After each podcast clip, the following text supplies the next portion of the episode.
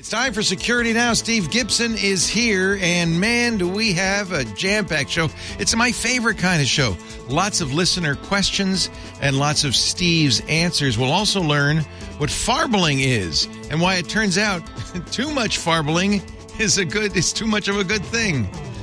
Or something something like that. Why Mozilla is unhappy with the heavy-handed tactics of big tech, and I kind of don't blame them. And of course, a picture of the week that makes absolutely no sense. It's just part of the fun every week right here on Security Now. Next.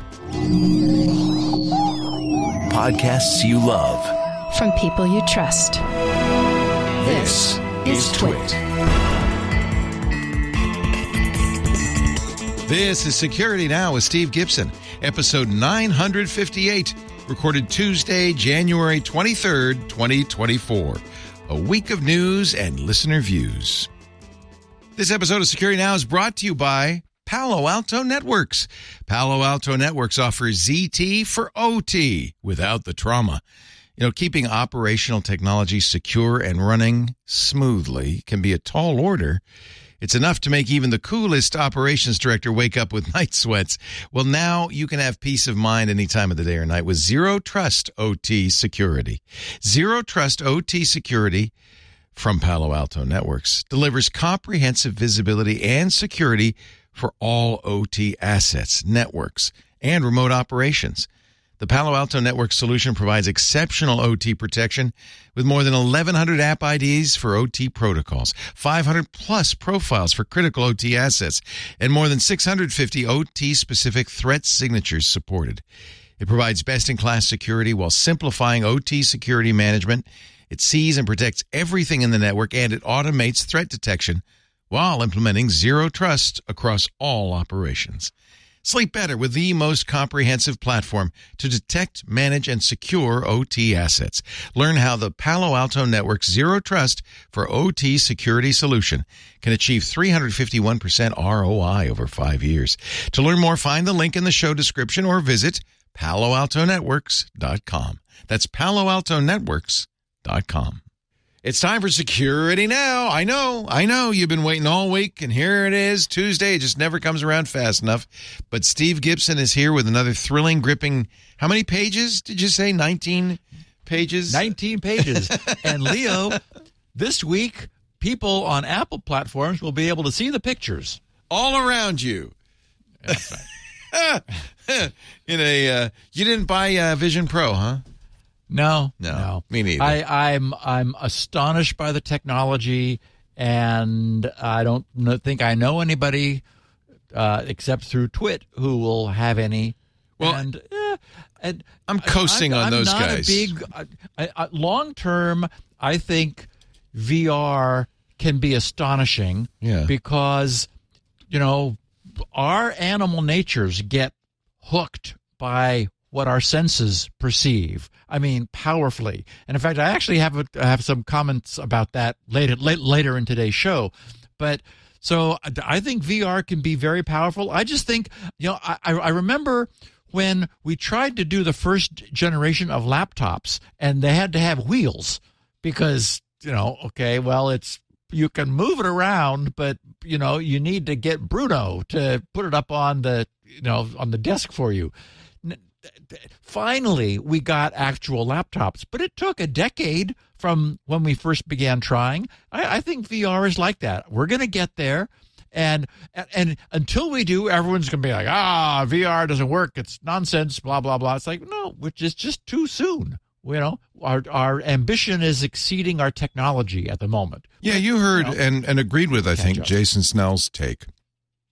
Yes, on Mac. Yes, I think it makes it absolutely makes sense for Apple to be launching this now to get a whole bunch of developers going to you know to be they're they're they're going to learn so much. Apple is from all the feedback and experiences and this is also first generation technology. You know, it's incredibly impressive. It's not clear at the moment how it can be like super reduced. But you know, there was a great movie. Um, d- re- remember uh, Brainstorm uh, oh, with dimly. Christopher Walken? Yeah, Christopher Walken, and the very first it was a Michael Crichton um, book, wasn't it? I think it was. Yeah. Yes, the very first cap had was like you know all this cr- crap and a huge umbilical going down to a cart that they had to push around next to the guy. And through a, a, succession of innovations, they reduced it to a just just a, a small little clip that you stuck on your head that, that still had the same effect. And yeah, we're going to get there. Yeah, we're we'll just not there. there yet. I I look at that the most modern that the underside of today's hard drives and th- there's a Oh, 16 terabyte hard drive it's got a little itty bitty circuit board like or that Yeah. runs along the connector Yeah. And it's like what we used to have was crazy compared to the degree of integration that we've You that we to have, have, today so have a card and a slot to run a hard drive, you know? yeah and, and sometimes a daughter board and lots of cables running around And you didn't have, and now they've got 30 terabyte hard drives, which we never thought would happen. And I I certainly think bought those little They ones. actually exist, Leo, because Oh. no one's ever managed to actually fill one. so how would we, we know? would know. You got to run your little program on it and that- see. That's right. on 30 terabytes, it might take a little while. What do we have? So we What's have- on the menu for today? We have uh, episode 958 for this second to the last. That would make it the penultimate episode of January's Security Now. No single topic jumped out and grabbed me. So I titled this A Week of News and Listener Views. But that is not to say there's not a lot going on. We're going to find out what mistake Microsoft made that allowed Russians to access their top executives' email. What does the breach of the U.S. Health, Health and Human Services Department teach us? What does Firefox's complaint about Apple, Google, and Microsoft mean? Why has the Brave browser just reduced the strength of its anti fingerprinting measures? Last year, CISA started proactively scanning. How'd that go? What new feature of smartphones has become a competitive advantage, thankfully? And just how incognito is that mode? Then we'll wrap up the week by looking at some of the best feedback from our listeners, including what's the future of fraudulent media creation? How should a high school listener of ours get started with computing? Why did a popular Android app suddenly become sketchy? What does Google's privacy sandbox allow websites to customize their presentations to their visitors? How might last week's LG smart washing machine have become infected? Does the protected audience API also protect its audience from malvertising? And why do big ISPs just pull the plug on DDoSes rather than attempt to protect them? Of course, we have a great picture of the week for our listeners to view, and uh, I think another great podcast this week. So somebody's saying that Brainstorm was not a Crichton book. It sounded like one though. it Yeah. seemed like it would be. Uh, I'm gonna have to watch that tonight. Maybe I'll watch it. It, it was a, it's a great Walken. it's uh, uh, Christopher Walken also um, Natalie Wood, Shoot, Cliff Robertson, Louise Fletcher. What a cast! Fletcher the one yes it's got Nurse a great Ratched's cast in it. Yeah. It is a it is and it's also uh it's got a it's a very cautionary tale about Yeah. VR. I mean Yeah. it is a it is the early VR movie. The early VR sci-fi. Um and I'm tempted to say more, but if if I don't want to spoil it for any of our listeners because he does something well, there are two very controversial aspects of it. So anyway, said enough. Great movie, definitely. I will watch I mean, it. it it's Yeah. a, it is a great, it is a good sci-fi movie. From 1980, what? 83? Wow. And it was Natalie Wood's last movie. oh, that's sad. I will watch Yep. it. Loved her. All right, uh, let's take a little break, shall we? And then uh, we will get into the show and the and the depth. You know, I, as you read your list of topics for today, I realized your your show really is more and more kind of about everything going on in computing. I mean, it is a it is as much a you know here's what's happening in computing show as Twit is, frankly, since so much of it revolves around uh, security these days, and you And talk so privacy. much about and privacy Yep. and technology. So I can't wait. I have some thoughts about some of these topics too. Cool. Let's talk about our sponsor for the uh, the first part of the show. Of course, the great Bitwarden. You know we are fans, not just of password managers, but of the right password manager. You don't want to get the wrong password manager. Bitwarden's the right one. It is open source, it is cost effective, and it can drastically increase your chances of staying safe online. Here is a nice new feature. This is one of the nice things about open source is that there really is continual development on this project, which is great. Account switching now has come to the Bitwarden browser extensions. You can log in up to five separate accounts and switch seamlessly between them in the desktop and mobile apps and the browsers too. So for, you know, the obvious use is to keep your personal and your work accounts separate, which is a great way to do it. Uh, but you might also have other users on your machine. They can have their own Bitwarden. You don't have to share your password manager. For self-host organizations, Bitwarden has developed a Helm chart to enable deployments to Kubernetes clusters. So I should mention that when they talk about self-host organizations, you can host your Bitwarden vault yourself. You don't have to trust Bitwarden even with your information. You can host it yourself. And now they've got uh, Kubernetes clusters, so you can use Kubernetes to keep your software stack simplified and you know without adding a new service. You just put Bitwarden in your Kubernetes stack. And I have to say, for every individual user, the fact that Bitwarden is free for unlimited passwords on unlimited devices, even supports passkeys and YubiKeys. Yes, they have now passwordless login with passkeys, all for free forever. That's a pretty compelling story. Generating and managing complex passwords is easy and secure with a trusted credential management solution. And the only one we use is Bitwarden. Get started with Bitwarden's free trial of a Teams or Enterprise plan, or get started for free, as I mentioned, across all devices as an individual user, free forever. Bitwarden.com slash twit. That's bitwarden.com slash twit. We love Bitwarden. That's all I need to say. Now, I just got I just got my renewal notice from them since it was a year ago. What, what, what do you pay? Ten, you ten, 10 bucks a year. the ten bucks. I don't need to, but I want to right. keep them going. Exactly. So. I pay the ten bucks too yeah. for the premium account. I don't need to, yeah. but I want. I support them. I just think they're the greatest. Yeah. Okay, so I assume you have not yet seen the picture of the week. No, I always try to keep my, uh, my when eyes you can, clean. That's good, and this will be one of those because this one is oh all right, I'm scrolling up now. I'm looking at the show notes. You can do it with me, folks. Let's scroll up. You have to wonder, Steve writes, how much use that peephole gets. okay, Steve. You got me. That's hysterical. Do you want to uh, explain? okay, so, so so we're all familiar with, with, the little peephole that people have on, on their like the doors of their residences where there's some lensing so that you know before you open the door to admit someone you're able to stick your eye up to it yeah. and see who's standing on the other side but that's it's usually on solid doors yes not on a door with that is basically four large glass panes it's like what? what?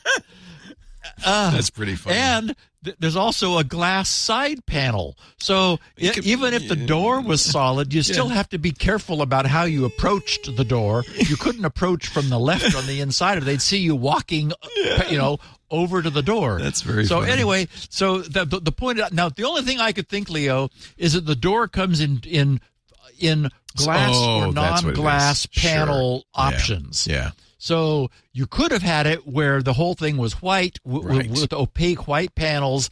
Then the peephole would have mattered. So the peephole is probably there regardless of whether you get glass or not. But it does make for a funny picture because, you know, who's uh, and actually it'd be fun if the people who lived there actually had some fun with it. Like someone's knocking at their door, so who they go it? over to the door and pee and look through the peephole to see who it is. Oh, how funny. So, yeah.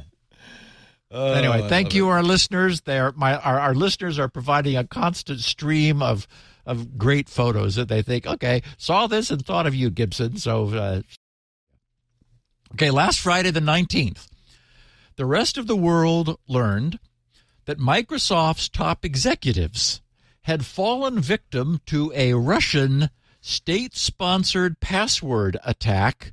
Like what? Password? Which breached their email accounts.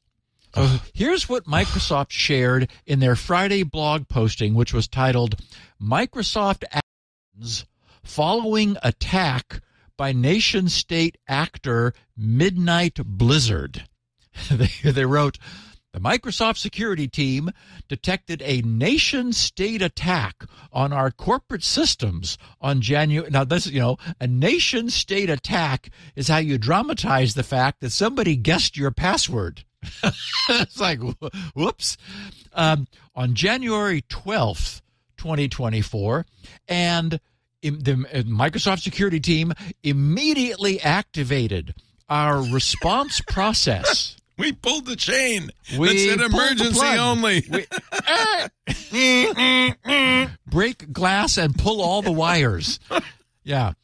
Um, activated our response process to investigate, disrupt malicious activity, mitigate the attack, and deny the threat actor further access. Yes, we changed our password. Microsoft has identified the threat actor as Midnight How, Blizzard. how did they identify it? Since any moron could have done this. it wasn't like a hefty, you know, eight stage attack involving a secret hash table or anything like that. Let's try monkey one, two, three. Oh, what do you know? We're in. Read the sentence So- about wh- what they did. I love this.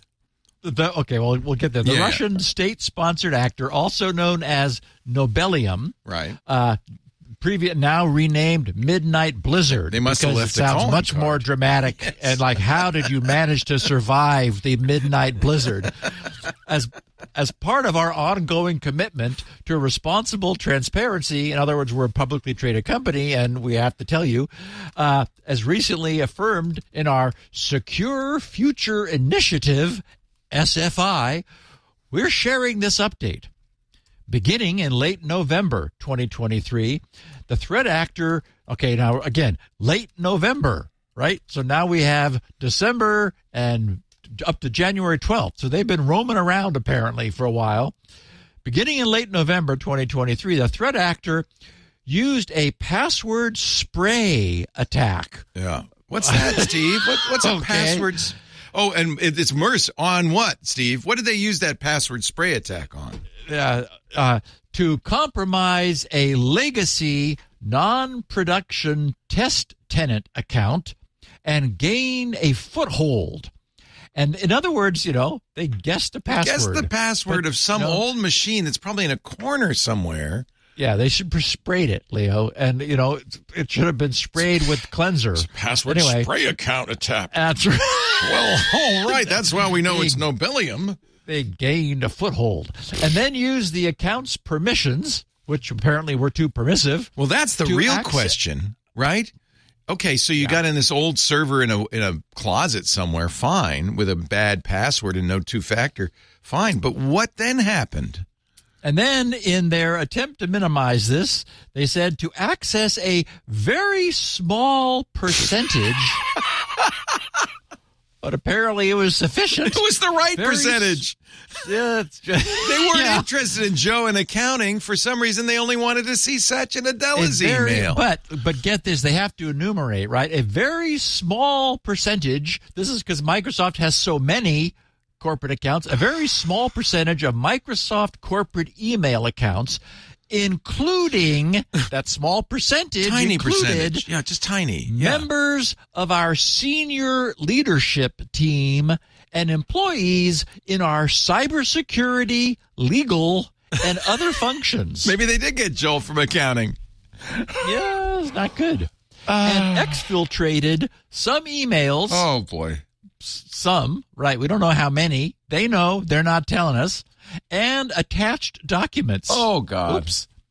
The investigation indicates they were initially targeting email accounts for information related to Midnight Blizzard itself. Like, what do they know about us? Why'd they change our name? We liked Nobelium. now we're Midnight Blizzard? What? we're in the process of notifying employees whose email was accessed because apparently that's a big process. So, okay. It's only a small attack- fraction, Steve. Let's not blow it out of proportion.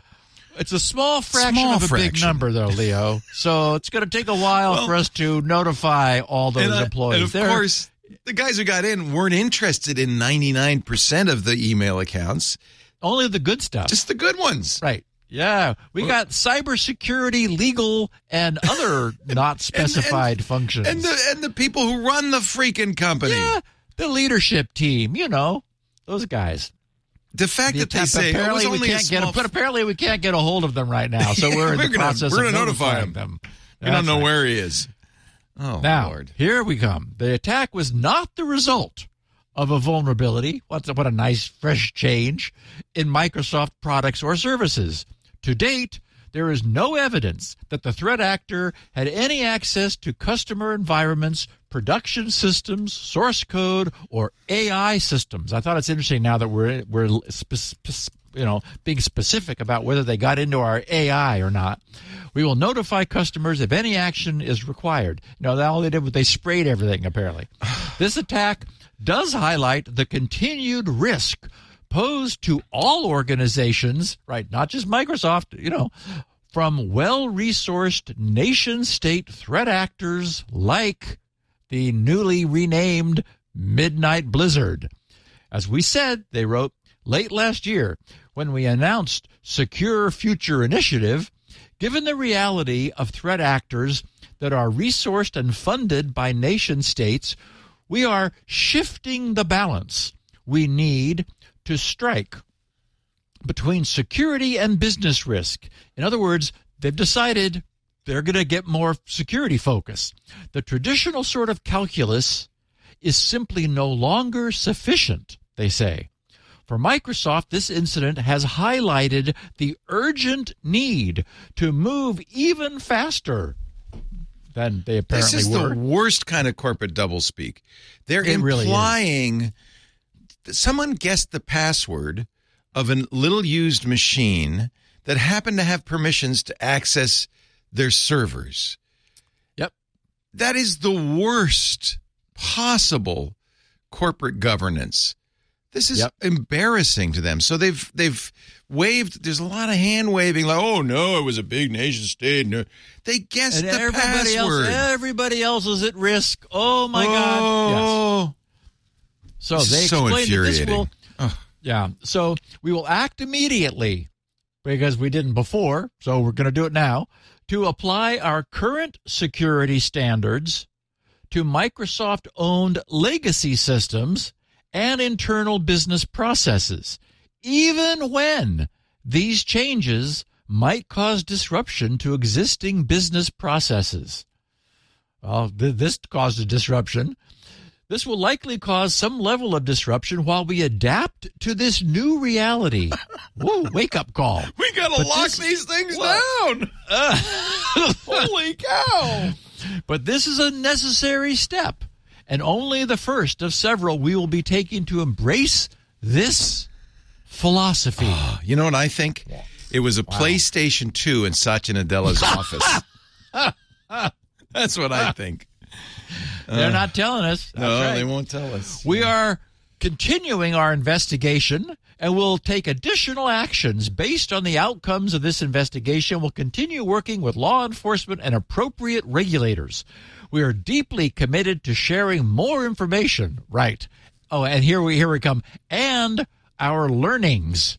We're going to get some more learnings sharing, Leo. Yeah. So that the community can benefit from both our experience and observations about the threat actor. We can't see them, of course, because it's midnight and there's a blizzard. We got a sketch, though.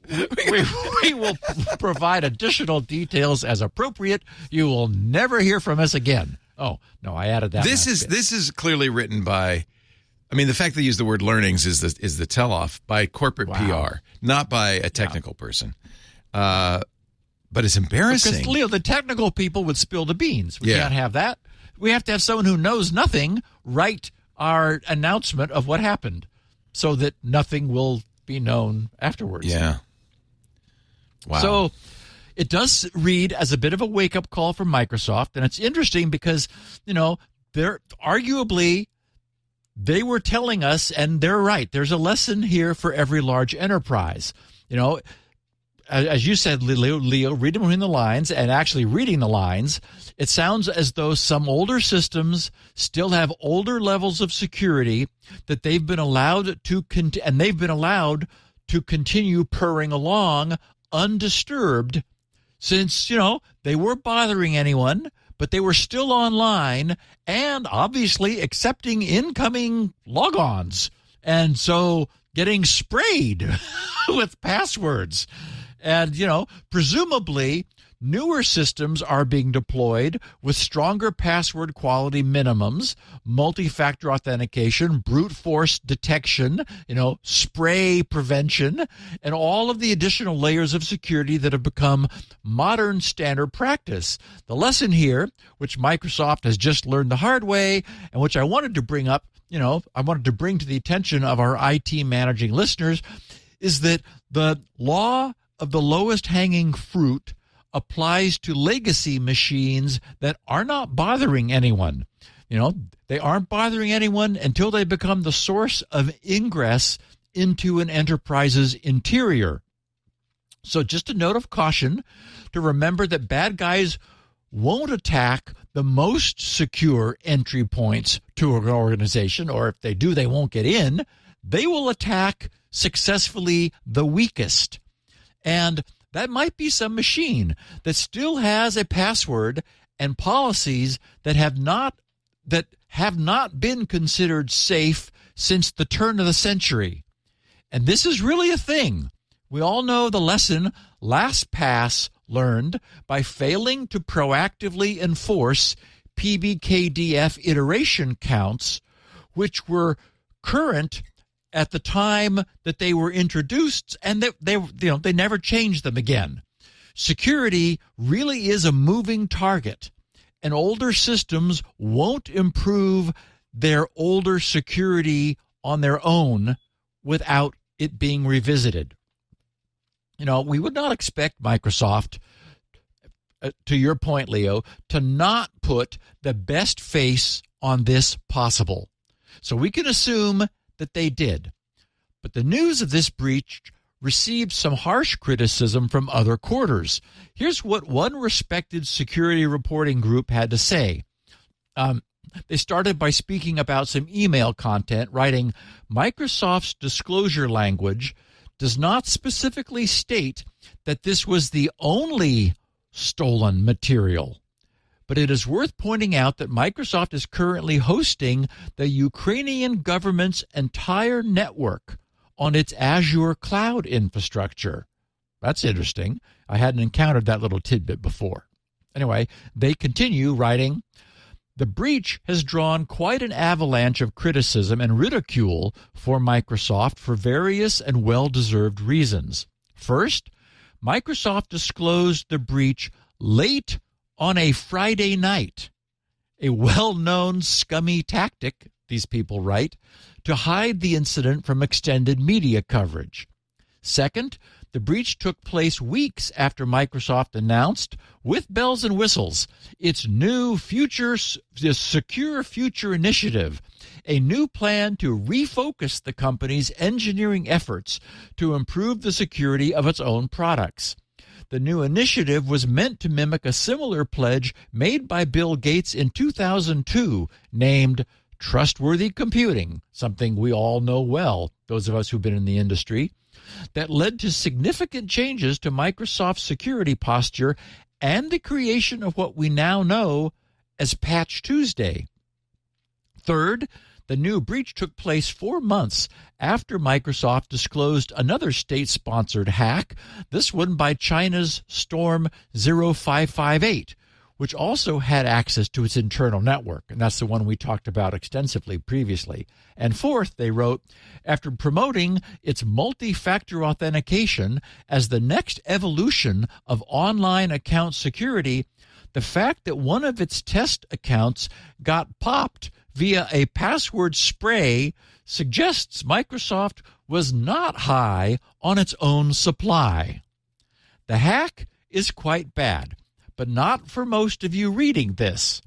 It may not have a material impact on day to day Microsoft users, but it has quite a reputational damage on Microsoft's position in the cybersecurity market.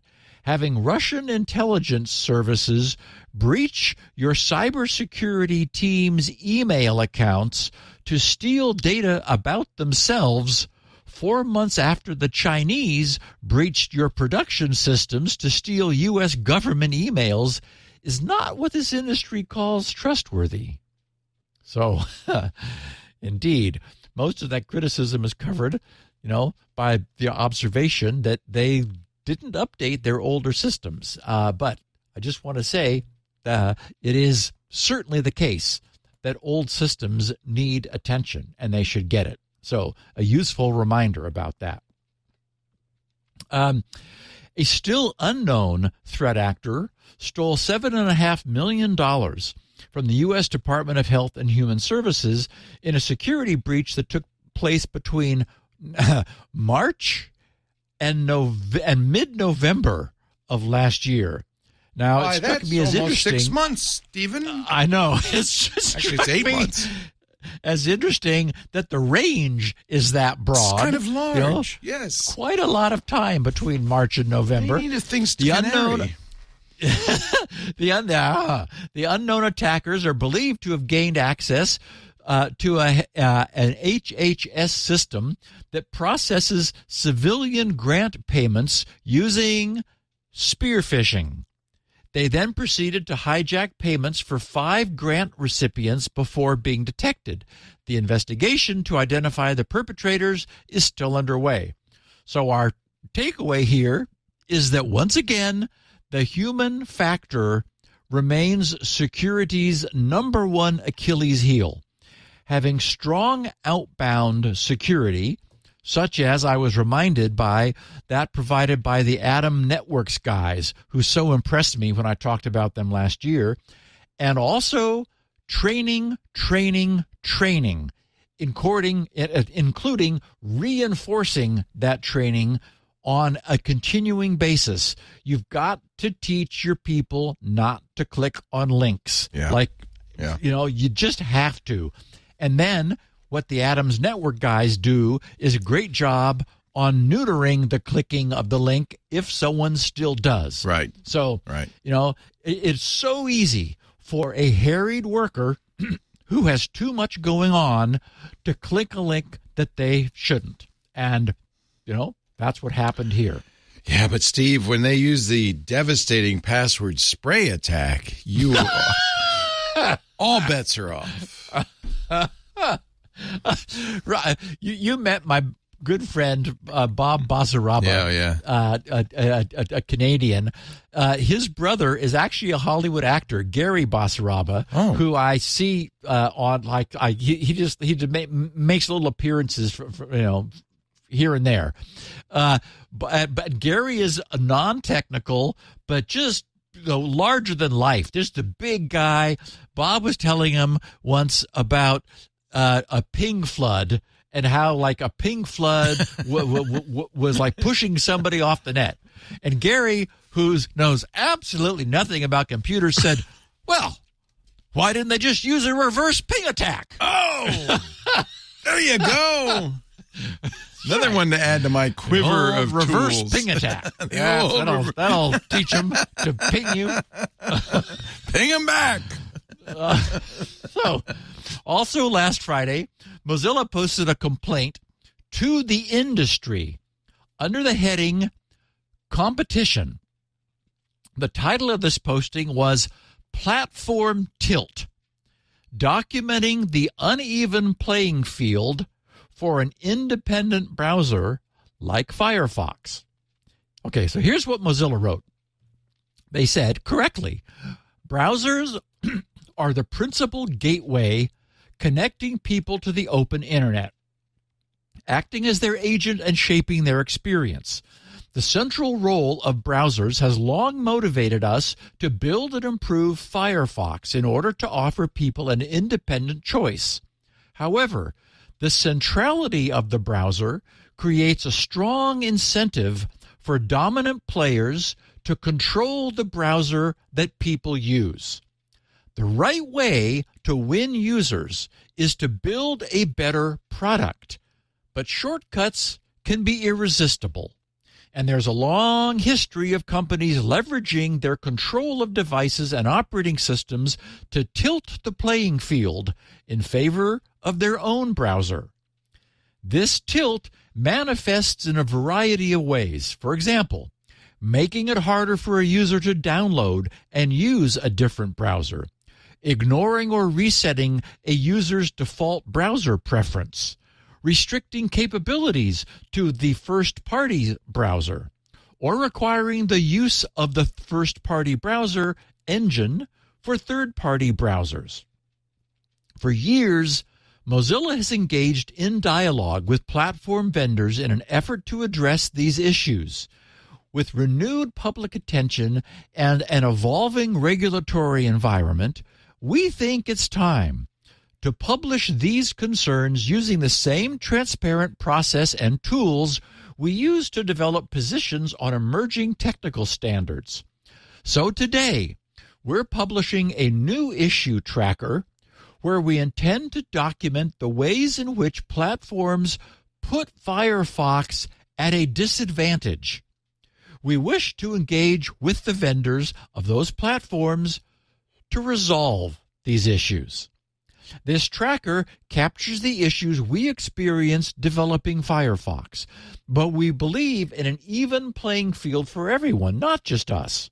We encourage other browser vendors to publish their concerns in a similar fashion and welcome the engagement and contributions of other non browser groups interested in these issues.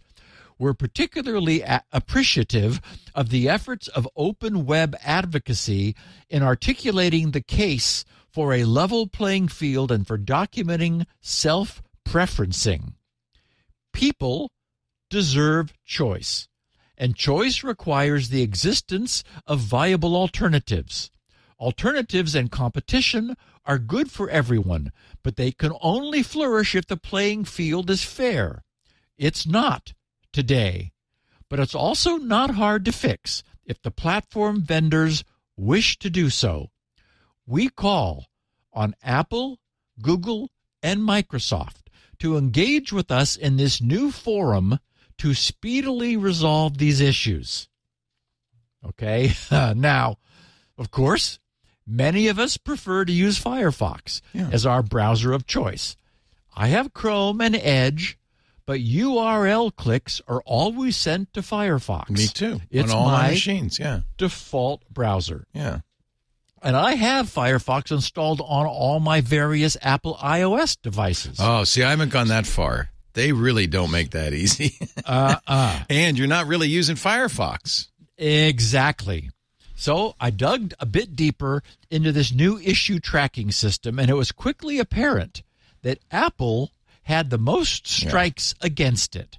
At this moment, Mozilla is complaining about Apple Store forbids third party browser engines, support for third party multi process applications on iOS, JIT, you know, just in time uh, compilation support on iOS, accessibility APIs on iOS, messages integration, importing browser data, setting and checking default browser, origin based associated domains dependent features for third party browser engines, browser extension support, and beta testing support on iOS. now, we know how heavy handed Apple is. I'm an avid user of Amazon's Kindle readers and also of Amazon's Kindle app on iOS, where I use it on iPads and my iPhone. And it is a constant and ridiculous annoyance that Apple refuses to allow Amazon users to purchase books through the Amazon Ugh, app. Absolutely. It's it is so dumb it's necessary to use a web browser. Why? Because Apple has iBooks and cannot stand the competition. well, they would it's, let it's, Amazon do it, but they would get 30% for it. And the uh, Cory Doctorow was talking about this on Sunday. The margins on the books, the ebooks, is, is lower than thirty percent. So Apple, Amazon will have to give them all the profit and then some. Right. So it's just Yeah. not it's not going to happen. It just it's just dumb. So I'm sure that Apple's reticence to allow Chrome and Firefox and any other and all other non Safari browsers to enjoy the same privileges they have on other platforms is largely about security. I mean, I get it. You know, they're they're uh, you know, as we know, browsers have become the number one way for evildoers to crawl inside our computers. So I don't blame Apple for that. But given my experience, you know, elsewhere and with Apple, I also have no doubt that some of this is just pettiness, which, as I said, should be beneath Apple. Mm-hmm. For what it's worth, though, I'm sure Apple is not, you know, singling out Firefox for prejudicial treatment. They treat anything that's not Safari as suspect. Yeah, exactly. Mozilla is also unhappy with their experience over on Google's Android platform. There, they voice three complaints importing browser data on Android, some Android features launch Chrome instead of the user's default browser, and lower quality search results in third party browser engines on Android. I was curious to look into these three a bit further, especially the last one, which we'll get to in a second. What I found was interesting. In detailing their complaint about importing browser data on Android, Mozilla explained browsing information like history, bookmarked sites, and cookies is not accessible to third party browsers on Android. This data is kept within a web browser applications data directory, which is not directly accessible to third party browsers, and there's no API or content provider to enable it to be imported. While this is sensitive data, Mozilla agrees, similar import functionality is possible on all major desktop platforms, and Android is able to mediate access to other sensitive data with user consent. Not being able to import data creates significant friction to change from Chrome. A user should be allowed to bring their data with them to another browser. And I think that seems like a legitimate complaint and a slippery way for Google to give Chrome an anti competitive edge over any other browser its user might wish to switch to. And the second issue raised some Android features launch Chrome instead of the user's default browser. That seems even more insidious. Mozilla explains features like Google Search or Discover in the pre installed Google application, ignore the user's default browser choice. Links to websites outside of the application are always opened in Chrome, regardless of the default browser. This is a widely used application, they say, Mozilla says, with additional entry points from built in features such as the search bar on the home screen and app launcher. Each time it opens a link in Chrome, a user is driven away from their default browser. All built in applications and affordances that open external links should open them in the user's default browser. You know, right. That would really annoy me. And this issue will be quite familiar to anyone who's heard Paul Thurrott ranting about Microsoft and, and Edge Oh, yeah. doing the same Edge doing the same thing. At the you Drives breathe on it at launches. Yeah. yes. what me? You As want me? You want me? Yeah, yeah. I'm here. Yeah. As Mozilla says, every time Chrome is launched, when the user has installed Firefox and asked Android to use it, drives the user toward Chrome, despite their clearly expressed browser preference. Uh, and it was the third item in Mozilla's platform tilt list of grievances that most caught my eye. They wrote lower quality search result pages in third party browser engines on Android. That seemed like a real antitrust showstopper. Here's what Mozilla explained.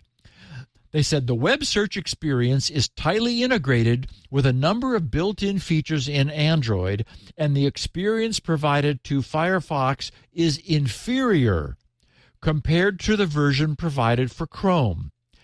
As seen in the screenshots, identical search terms show less information and receive a lower quality design in Firefox on Android. And for anyone who's interested, I have the side by side screenshot in the show notes. Uh, where is it? On page six of, of the show notes, where indeed you can see that Chrome has a fancy looking display and Firefox not so much. It's kind of got a little textual summary instead of some nicer graphics. Um, well, you know, you can't said, do well, graphics in Firefox. It doesn't. Uh, you can only do it in a proper browser. You know. Mozilla said, while strictly speaking, this is an issue with the Google search website.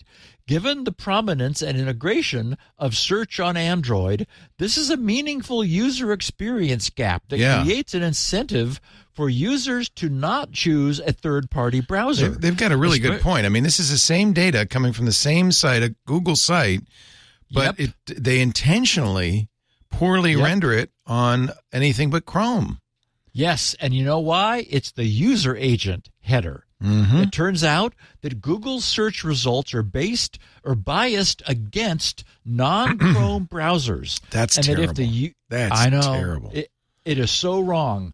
If the user agent string is changed, then Google will provide the same improved experience to Firefox users as Chrome users.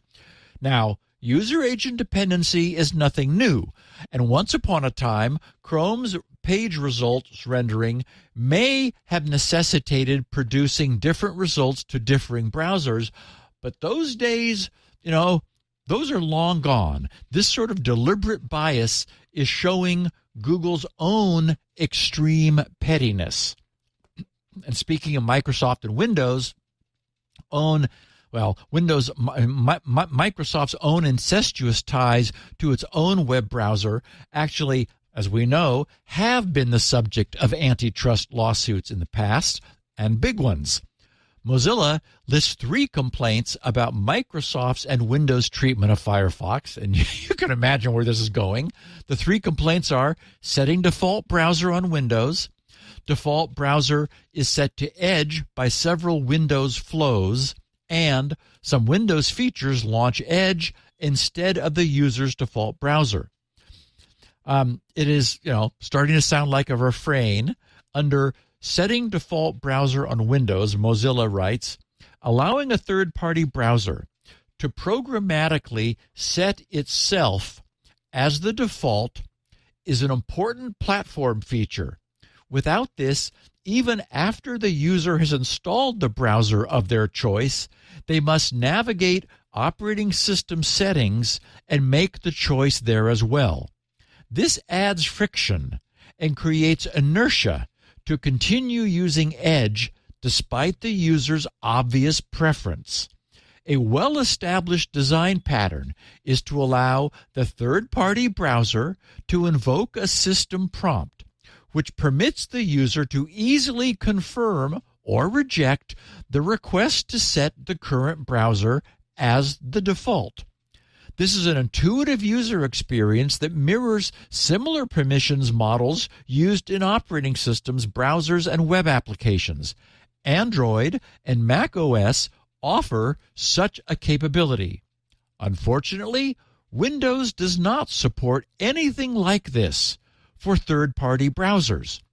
Browsers are forced to deep link into the Windows settings UI. On Windows 10, this requires several clicks and a double confirmation in the settings UI. On Windows 11, there is a set default button. Neither is sufficient. Windows should instead provide a method for third party browsers to programmatically request they be set as the default. And to that, I'll just say, yup. This is the traditional way that we've all historically experienced the addition of a third party browser being installed. The browser notices that it's not currently the system's default URL handler and asks its user whether they would like it to switch them over to using this browser instead. The user says, yes, please, or no, thanks, and it's done. But no longer. Microsoft, exhibiting the same pettiness we see from Apple and Google clearly wishes to hold on to the use of Edge every way possible. As I sit in front of Windows 10, I'm periodically reminded of just how much my life could be improved. If only I would allow their Edge browser to service my needs. No, thank you. And speak of the devil, here's Mozilla's second complaint. In general, the Windows 10 and 11 operating systems have persistent messaging that Microsoft Edge is the recommended browser for Windows and offer affordances to change the default browser to Edge. In some cases, the wording is misleading, asking a user to adopt recommended browser settings, which does not obviously suggest a default browser change.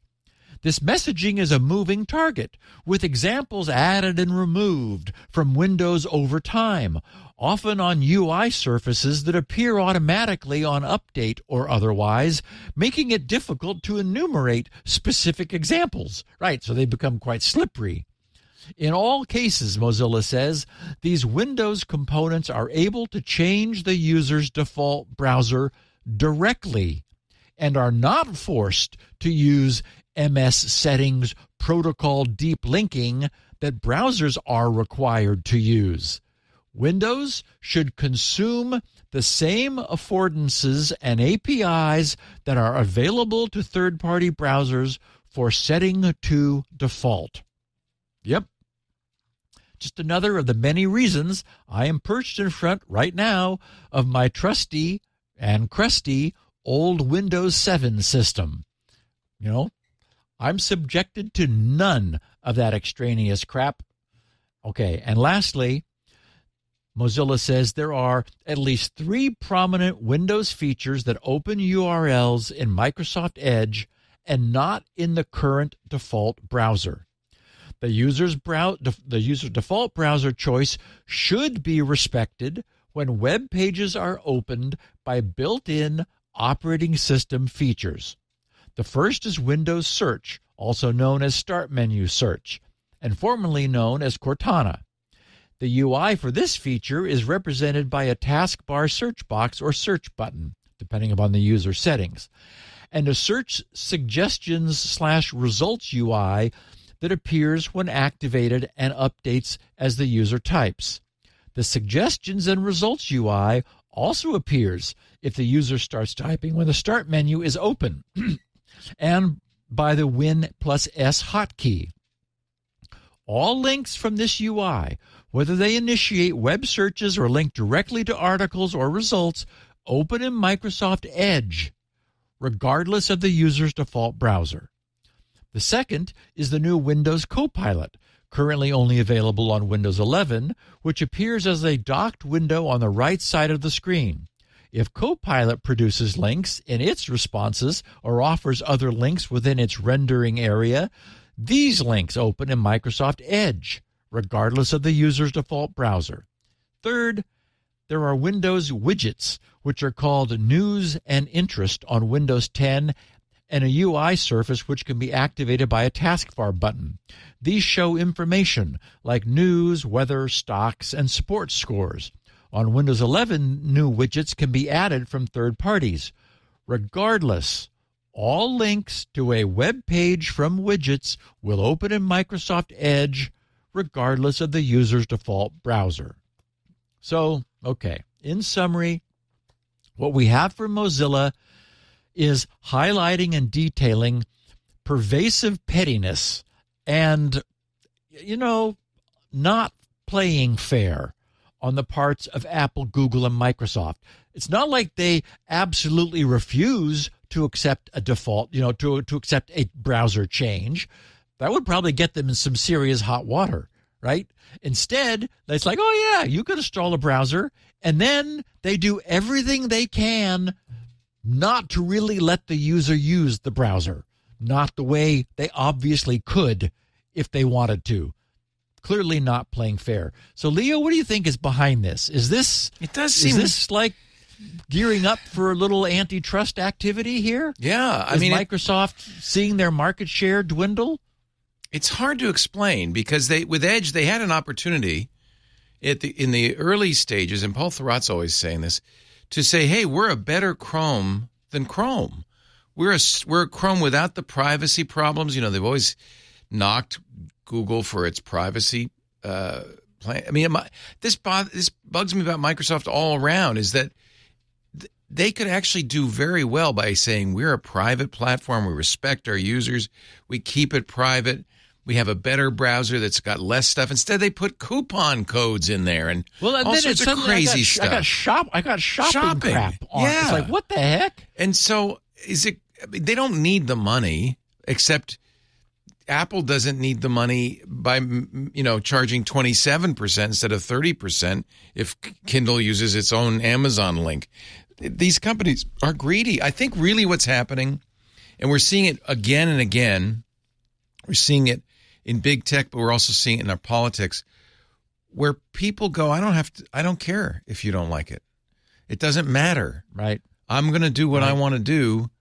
I'm gonna. You're right. Screw it, you know, and and the Ba- heck with the ba- Basically, FTC. abusing the power that they have. We're gonna abuse the power. they have Yep. the power. They're going to. They're they're they're going to abuse the power. And they no longer care about governments. They no longer care about users. They care about profit. It's very Microsoft disappointing. knows nobody has a choice. They- They're they're like forcing people up to newer versions of Windows, and those newer versions of Windows are increasingly creating lock-in. The thing that's frustrating is they don't need to do this, and they could do so well for themselves if they said, "No, no, it's a better Chrome than Chrome. We're privacy focused. We don't need to do all of that. You, you own the computer. You own the platform." They would, I think, do better by doing that. And, so it's and baffling. look at look at Chrome's market share. I mean, Oh, they're you know, dominant. They're my completely wife has. Chrome on Windows 10 course she does because she doesn't, and she keeps complaining about this Bing, and and like it keeps binging her. She says, "How do I stop this?" Uh. yeah, It's I I, don't mean, it's, and it's un, obviously not unfathomable. working. Yeah. Yeah. It's just a but I honestly think that, that these companies got in the stage where they don't care and they just don't need to. And this is what Cory Doctorow is always talking about with enshittification. they're too big to care. They're too big to care. It's time for them to squeeze us. well, Leo, Twit is not too big to care, so let's sh- show our listeners We how care. much we do care. we really do care.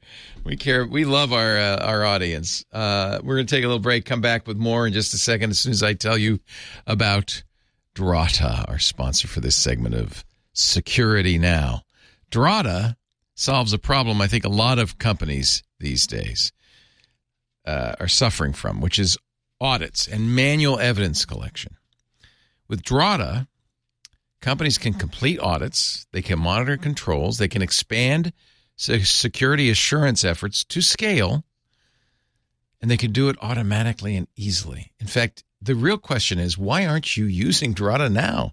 With a suite of more than 75 integrations, Drata works with everything you already know. It streamlines your compliance frameworks. It gives you 24 hour continuous control monitoring so you can focus on scaling securely. Drata easily integrates with all of the applications you use AWS, Azure, GitHub, Okta, Cloudflare, and I can go on and on and on. Drata's automated dynamic policy templates are great for companies that are new to compliance. It makes it easy to collect evidence automatically. And as you were just talking about, Steve, they also focus on employees. They have integrated security awareness training programs and, just as you said, automated reminders to continually keep the employees on their toes and to smooth employee onboarding. Oh, one other thing that all of Security Now listeners are going to be absolutely interested in. They're the Drata is the only player in the industry to build on a private database architecture. That ensures your data can never be accessed by anyone, anyone outside your organization. All Drata uh, customers get a team of compliance experts, including former auditors with hundreds of hours of experience under their belt. You get a designated customer success manager. You get pre-audit calls to prepare you for when your audit begins. There's so many reasons you should be using it. One more, Drata's Audit Hub. Auditors love this. You'll love this. It's the solution to faster, more effective audits. You can save hours of back and forth communication. You'll never misplace crucial data because it's all in the audit hub and it makes it very easy to share documentation with your auditor. Say goodbye to manual evidence collection. Say hello to automated compliance when you visit D-R-A-T-A, drata.com slash twit. When you get there, request a demo, you get 10% off. D-R-A-T-A, drata.com slash twit. Bringing automation to compliance at Drata speed. This is the thing you need. Uh, Steve, it is your turn once again. So, meanwhile, last Thursday, the Brave browser, which is super popular among those who are truly privacy and anti-tracking concerned. That's the one Paul Thurrott likes. Yep. Notified its users that Brave would be reducing the strength of its anti fingerprinting protections. That's weird. Under the heading, Brave browser simplifies its fingerprinting protections. The Brave team wrote With desktop and Android version 1.64, in a couple of months, and in today's nightly release for testing, Brave will sunset strict fingerprinting protection mode. This does not affect Brave's industry leading fingerprinting protection capabilities for users. What? Instead, it will allow us to focus on improving privacy protections in standard mode and avoid web compatibility issues. Okay, now they say Brave will sunset strict fing- fi- fingerprinting protection mode and then immediately follow that with this does not affect Brave's industry leading fingerprinting protection capabilities for users. What? Oh, I, I How know, does that right. not? What? Uh, You're yeah. reducing protection, but it doesn't affect your protection? That- that's right. So huh? They said Brave currently offers two levels of fingerprinting protections, which make it harder for tracking companies to identify you as you browse the web standard and strict mode. Over time, however, we've observed significant disadvantages of strict mode. Okay, here they are. First, in order to block fingerprintable APIs, strict mode frequently causes certain websites to function incorrectly Oh. or not at all. Okay. Whoops. So it This breaks functionality. I can understand yes. that. Yeah. This website breakage means that strict mode has limited utility for most web users. Next, fewer than half a percent of Brave users are using strict fingerprinting protection mode based on our privacy preserving telemetry data. So, you know, we know that, but don't worry, we're not spying on you. Third, this tiny cohort of users could be more vulnerable to being fingerprinted because they stand out as a result of using strict mode, which, you know, that's an unintended consequence. Although we've not seen issues around this, it is a valid concern given that users who use strict fingerprinting protection might have done so because of an elevated concern about tracking. Right. Why else would you do it? And fourth, maintaining strict mode and debugging why some websites are broken on Brave takes our engineers time away from focusing on default privacy protections that can benefit all of our users. They said these observations have led us to the conclusion that sunsetting strict mode in Brave will actually be beneficial to our users' privacy. And they explain Brave's standard fingerprinting protection is already very extensive and the strongest of any major browser. Brave's innovative farbling of a number of major fingerprintable web APIs makes it difficult for fingerprinters to get a reliable, unique ID on your browser. Going forward, we will continue to strengthen and expand Brave's standard fingerprinting protections so that all our users have ever improving protection against fingerprinters while maintaining the highest possible level of compatibility with websites. Okay, first of all, you did hear me use the term farbling. I have no idea where they came up with that, but okay. I tracked it down. and it's Brave's term for introducing some random jitter noise into the values being returned by the web APIs that are commonly used for fingerprinting. Those APIs are the Canvas API, WebGL, WebGL version 2, the WebGL extensions, the contents of the browser's user agent header, web audio, the browser's plugins, hardware concurrency, the enumeration of system devices, both their ordering in the enumeration and their labels and IDs, and the user's dark mode setting. Since I was curious and knew our listeners would be too, I tracked down the difference between Brave's soon to be discontinued strict anti fingerprinting mode and the mode that all Brave browsers, uh, Brave browser users will be left with. So here's how Brave describes the two modes. They said Brave has two levels of fingerprinting protections. In the default standard configuration, Brave adds subtle noise to APIs commonly used to fingerprinting scripts Ah, fuzzing. without yes, without breaking websites Interesting. and will provide good protections against web scale online trackers. Brave also includes a strict option. When set to strict mode, Brave only returns random values from APIs commonly used by fingerprinters. This provides a higher level of protection against highly determined attackers who may attempt statistical and or targeted attacks to identify users.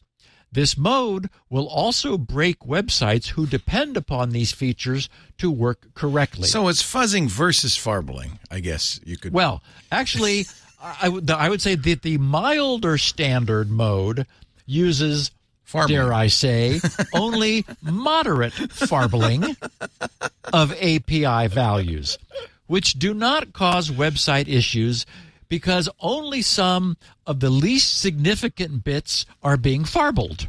well, but- yeah, there you go.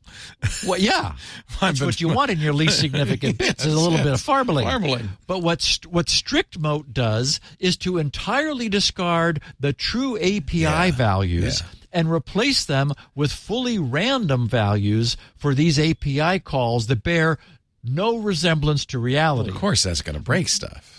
Yes. Yeah. My reading of this is that the original designers of Brave's anti fingerprinting technology probably got their farble turned up too high. Oh, I hate it when that happens. Ah, you do not want that, you know. You know, they probably thought, Set you know, farble to if, stun. if if a little farbling is good, Yeah. just how great it More would is be better. if we just farbled the crap out of this. But apparently, after gaining more experience with this, they learned that some websites became quite upset when they were over farbled.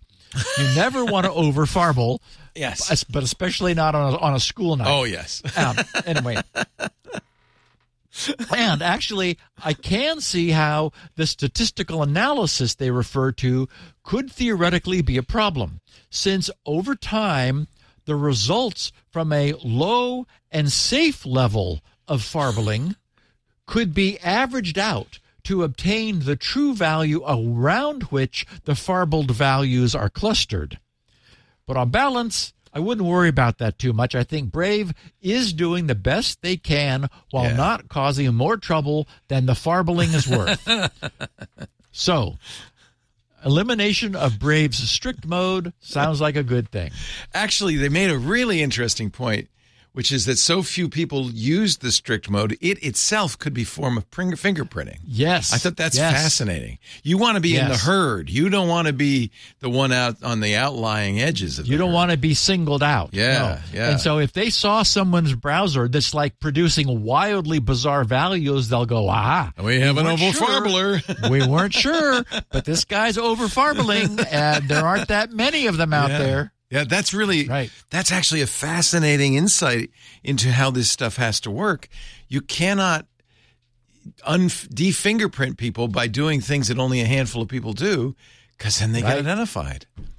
It's really interesting. Huh. Good on Brave. You know, it sounds like they did the right thing.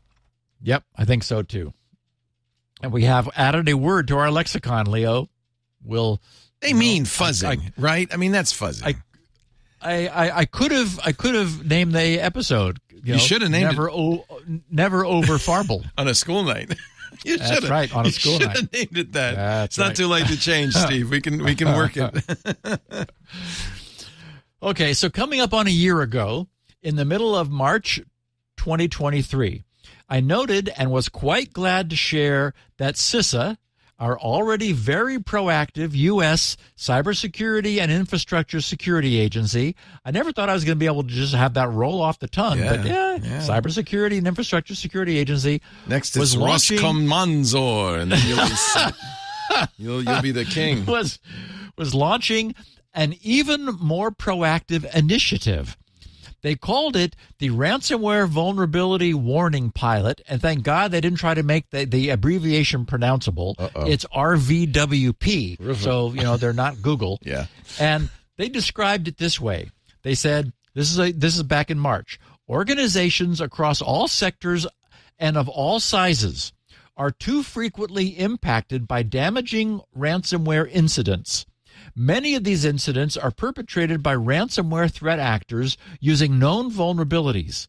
By urgently fixing these vulnerabilities, organizations can significantly reduce their likelihood of experiencing a ransomware event. In addition, organizations should implement other security controls as described on stopransomware.gov. However, most organizations may be unaware that a vulnerability used by ransomware threat actors is present on their network. Through the Ransomware Vulnerability Warning Pilot, which started on January 30th, 2023, so coming up on a year ago, CISA is undertaking a new effort to warn critical infrastructure entities that their systems have exposed vulnerabilities that may be exploited by ransomware threat actors. As part of RVWP, CISA leverages existing authorities and technology to proactively identify information systems that contain security vulnerabilities commonly associated with ransomware attacks. Once CISA identifies these affected systems, our regional cybersecurity personnel notify system owners of their security vulnerabilities, thus enabling timely mitigation before damaging intrusions can occur. CISA accomplishes this work by leveraging its existing services, data sources, technologies, and authorities, including CISA's Cyber Hygiene Vulnerability Scanning Service and the Administrative Subpoena Authority granted to CISA under Section 2209 of the Homeland Security Act of 2002. As our listeners know, I'm 100% behind the idea of having the good guys proactively scanning for vulnerabilities. We know that the bad guys are. So, to the good guys, my only question would be what took you so long? Anyway, CISA just published their 2023 year in review, and it contained some gratifying news of the results from the first year of this pilot program, which I hope they can remove the pilot from it. During this first year, CISA sent out more than 1,200 notifications to U.S. and international organizations notifying them of early stage ransomware activity on their networks. CISA also sent 1,700 notifications to organizations that had systems vulnerable to common ransomware entry vectors. In other words, the U.S. is finally proactively scanning the public internet for vulnerabilities. Together, this totals an average of eight such notifications sent every day of the year last year. And it's difficult to imagine that anyone would blow off a notification from this U.S. agency saying that they've already found evidence of an existing network intrusion or of an existing public facing vulnerability. vulnerability. So, bravo, CISA. Yay. I'm looking Uh, for uh, farble.com or perhaps farble. Well, Leo, you do not want to look up farble in the Urban Dictionary. Oh, is there actually a I- word? Oh, I made that mistake. No. You will not want to know what it know. is to farble. okay. Uh, I so says the Urban Dictionary. Okay, and I now know that all of our listeners are doing so. Oh, Sorry boy. for bringing it up. Yeah. Oh, Uh, you managed to withhold that information until later in the show. okay.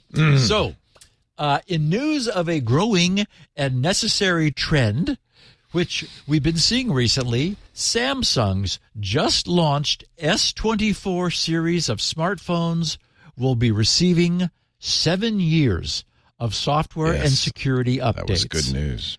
Yes, that's an increase from the company's previous smartphone coverage, which was five years.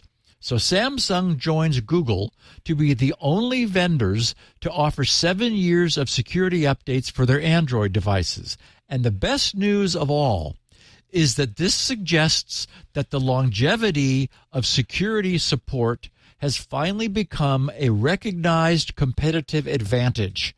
That's nothing less than a big win for consumers and 100% great news. Um, remember that we were recently talking about the lawsuit against Google over the consumer's misunderstanding, I'll put that in air quotes, of the protections provided by Chrome's incognito mode. Remember, it turned out it wasn't as incognito as we thought.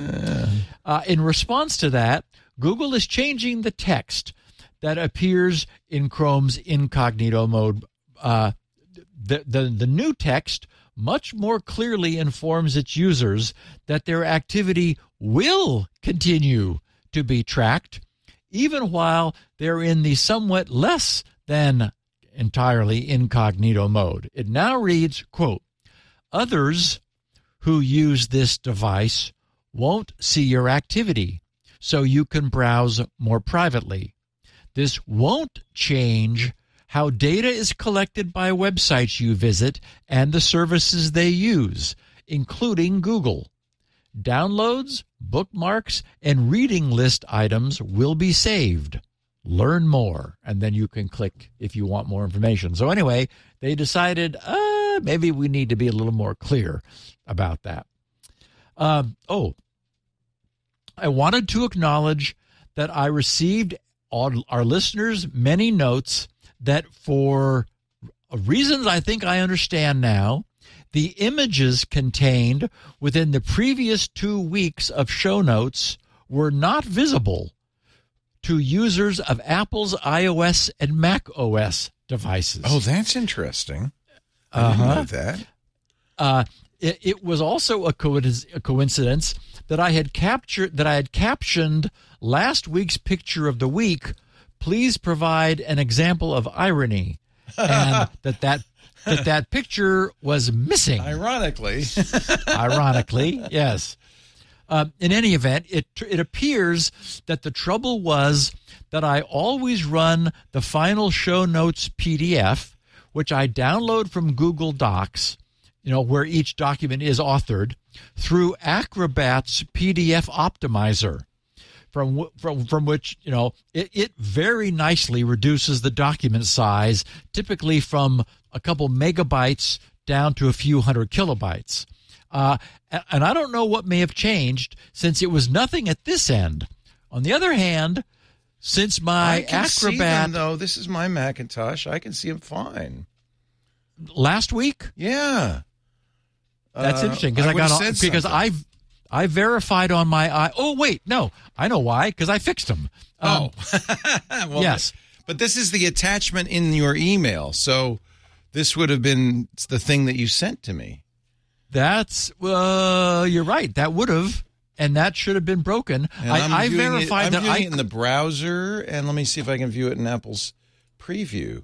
Because as you know, I save all of your uh, show notes because God knows I wouldn't want to lose any of them. well, you want to feed him into some AI and have him, you know. Yeah, I did do do it. that, by the way, and it was not satisfactory. Ah. Don't you're you're safe. No, yeah, it Well, works. I'm so- looking. uh, Looking on my, So- uh, this is on my Mac, both in in uh, preview and in, and this is the one you attached to your email, so it's the original. Well, and my iOS, I, I have an iOS device, and indeed, it did not show the pictures originally. oh, so, oh, iOS, not Mac. well, I I was told Mac, but Well, apparently, that's a Mac. all- Let me look on my iOS. Huh? Huh. That's interesting. Anyway, my Acrobat, of course, is version nine with a copyright of 2008.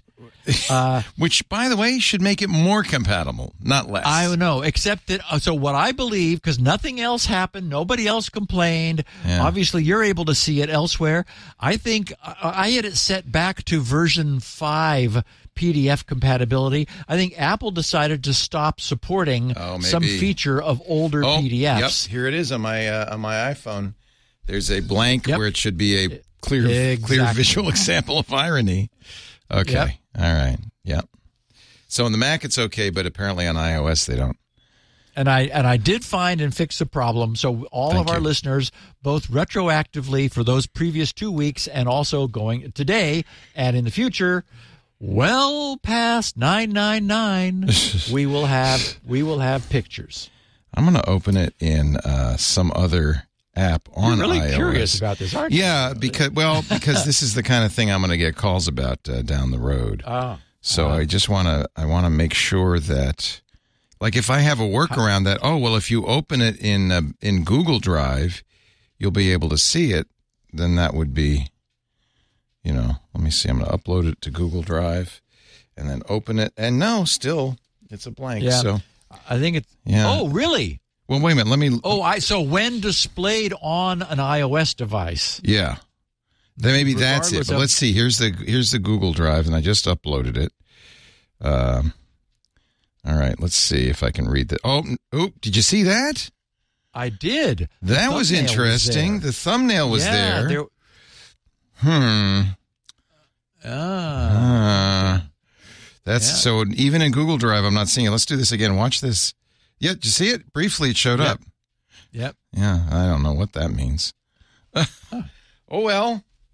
I'll leave the detective Anyway. work to your fine uh, forum members at grc.com. It's fixed. Leo, we're going to start our Q and A. So let's do Let's our do last Let's do a break. sponsor, Yeah. and then we will uh, got some neat feedback from our listeners. Okay, good.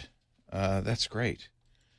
Um, always enjoy that part. This part of the show brought to you by Kolide. I've talked about uh, Kolide many times. I probably don't even have to do this ad because you're going to remember exactly what I said, right? All right. Well, just in case you don't, you know what I'm talking about. What, what do you call an endpoint security product that works perfectly but makes users miserable, right? Useless, a failure. So the old approach to endpoint security is to lock down employees' devices and roll out changes through forced restarts. Or maybe you go down the hall and you say, Get out of my way. I need to update this thing. That just doesn't work. IT's miserable because you get a mountain of support tickets. Employees, this is actually the worst case scenario, start using personal devices just to get their work done. And of course, they're completely insecure. Oh, and maybe this is the worst case. The executives, they opt out the first time it makes them late for a meeting. I'm not using that crap. You're done. You can't have a successful security implementation unless you get the end users to work with you to like it, right? And that's what's so great about Kolide. It's a user first device trust solution that notifies the user as soon as it detects an issue on their device. You've left your SSH private keys in your download folder unencrypted or you're you're not running the firewall or you've got a very old version of Plex on here. I don't think it's secure and then tells the users how you can solve it without having IT intervene. Users feel good. They go, "Yeah, I fixed it all by myself." Plus they're now part of your team. They're not working against you, they're working with you. And most importantly, from your point of view, untrusted devices are now blocked from authenticating. The users can get in, but not those devices until the users fix it. It's great. The analogy they use is uh, like when you go to the airport, you identify yourself with the TSA. Here's my driver's license, and you run your luggage through the metal detector. But it's as if you know when you're using Okta, you're you're yeah, I'm me, but you don't run the luggage through the detector. Kolide makes sure those devices are secure and it's the right user. It's designed for companies that use Okta, works on every platform Mac OS, Windows, Linux, all mobile devices. If you have Okta and you're looking for a device trust solution that respects the users, makes the users a happy part of your team, visit K O L I D E, kolide.com slash security now, and watch a demo today. See how it works. Kolide, K O L I D E dot com slash security now. We thank them so much for their support. They've got a great product. Very happy to tell you about them on the show. All right, Q and A time. This is actually we used to do this every every other show, right, Steve? Yeah. I loved Yeah. this. I used I used to love doing this. Okay. Well, listener feedback. We, We still we've do so. Yeah, we still do. Yeah, Yeah. closing the loop. So our listener said, hello. I started my journey in cybersecurity two years ago. I've learned a lot and still have a lot to learn. Recent news of AI generated videos got me scared because of the future world my two year old son mm. might be growing up in. too late. In your opinion, Yeah, uh, sorry? too late. Yeah. In your opinion, what would be the best solution for automatic verification of a video, image, or audio? I'm thinking of some kind of encryption from the camera like a few episodes ago where photos are signed. But if I remember correctly, this is flawed because anyone can buy such a camera, dig the key from the hardware, Right. and sign fake images. Right. I believe this needs to be addressed as soon as possible and not like in 10 years. AI really took off. Who knows what might be next? Okay, so through the years, we've observed everything that's happening around us. You know, this podcast, as a consequence, has arrived at a number of rules of the road, guiding principles which seem to apply. One of those that I've occasionally marched out is quite unsatisfying, though it doesn't render it any less true, and that is not all problems have good solutions.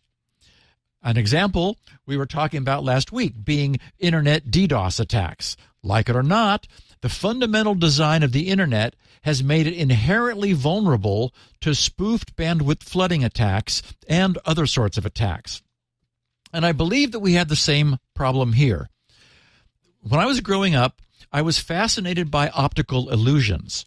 One that pops to mind is that two parallel lines can be drawn on paper. And yep, they look perfectly parallel. But place a series of radial lines exploding outward from a central point, and those still perfectly straight parallel lines look curved. No matter how you try to tell yourself they are not curved, curved is what you see. The trouble is, we're built to believe our senses, and our senses can be fooled. The corollary rule to not all problems have good solutions is that technology cannot solve all of our problems for us. In fact, it's probably a zero sum, with technology inadvertently creating just as many problems as it solves. Unfortunately, I am virtually certain that this listener's two year old son is simply going to grow up in a very different world than we have.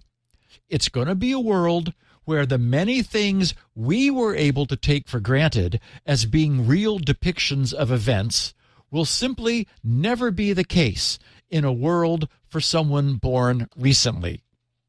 And of course, there's been some of that for us. The phrase, oh, that image was photoshopped. You know, that's long been a common meme. Until now, it's been the exception. The fact that everyone perceives that what we're about to witness is a wholesale explosion in the volume of fictitious content masquerading as authentic suggests that if nothing less, you know, or not, if nothing else, it's going to become a self fulfilling prophecy. And I don't see this view as pessimistic. I think it's realistic. As they say, being forewarned is to be forearmed.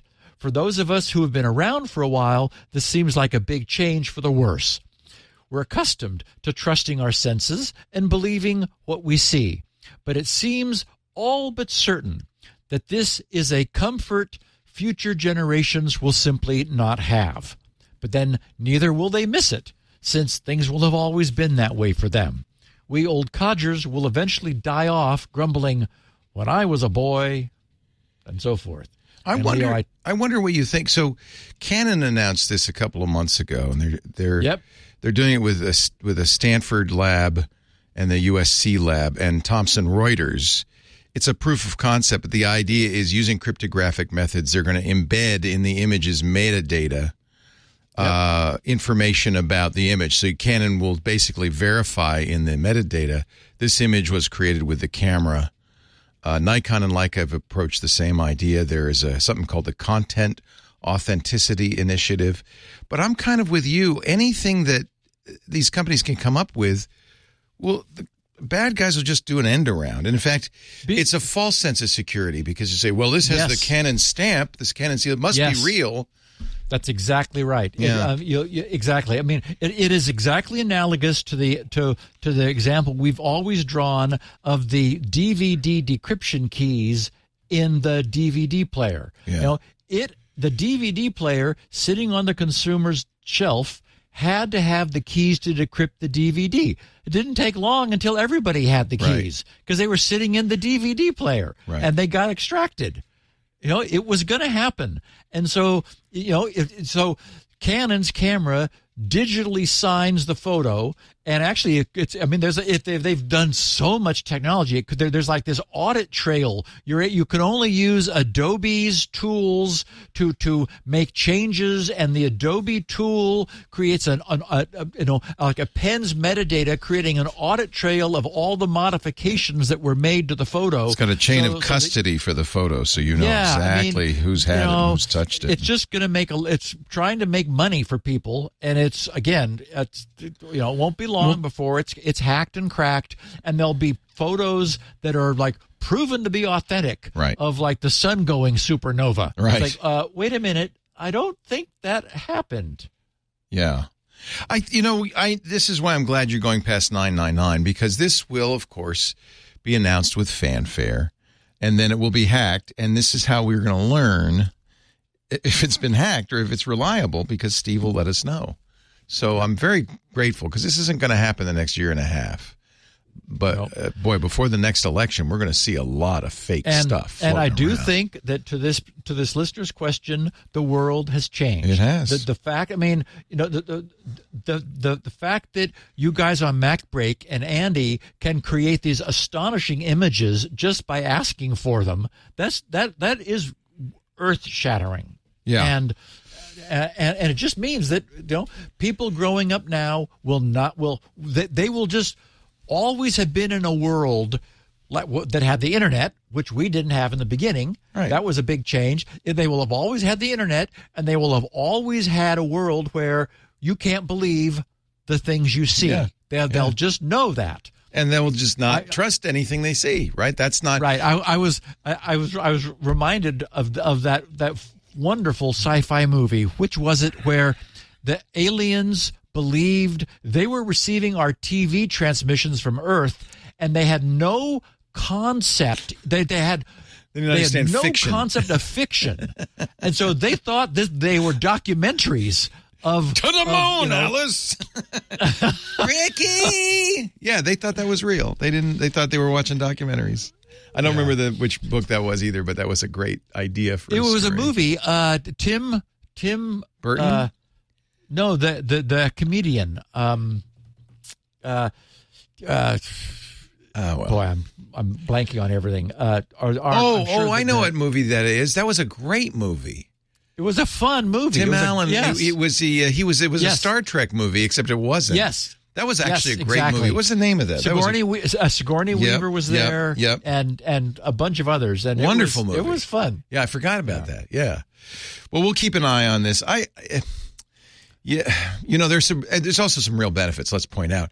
We showed a video yesterday or a Sunday on Twit uh, of a, the uh, president of Argentina speaking at Davos, and of course, what Davos saw was simultaneous translation, which kind of took all the life out of what he was saying, and then a deep, Alex Lindsay came up with this a deep fake of it with true translation and his mouth moving in sync with the English language.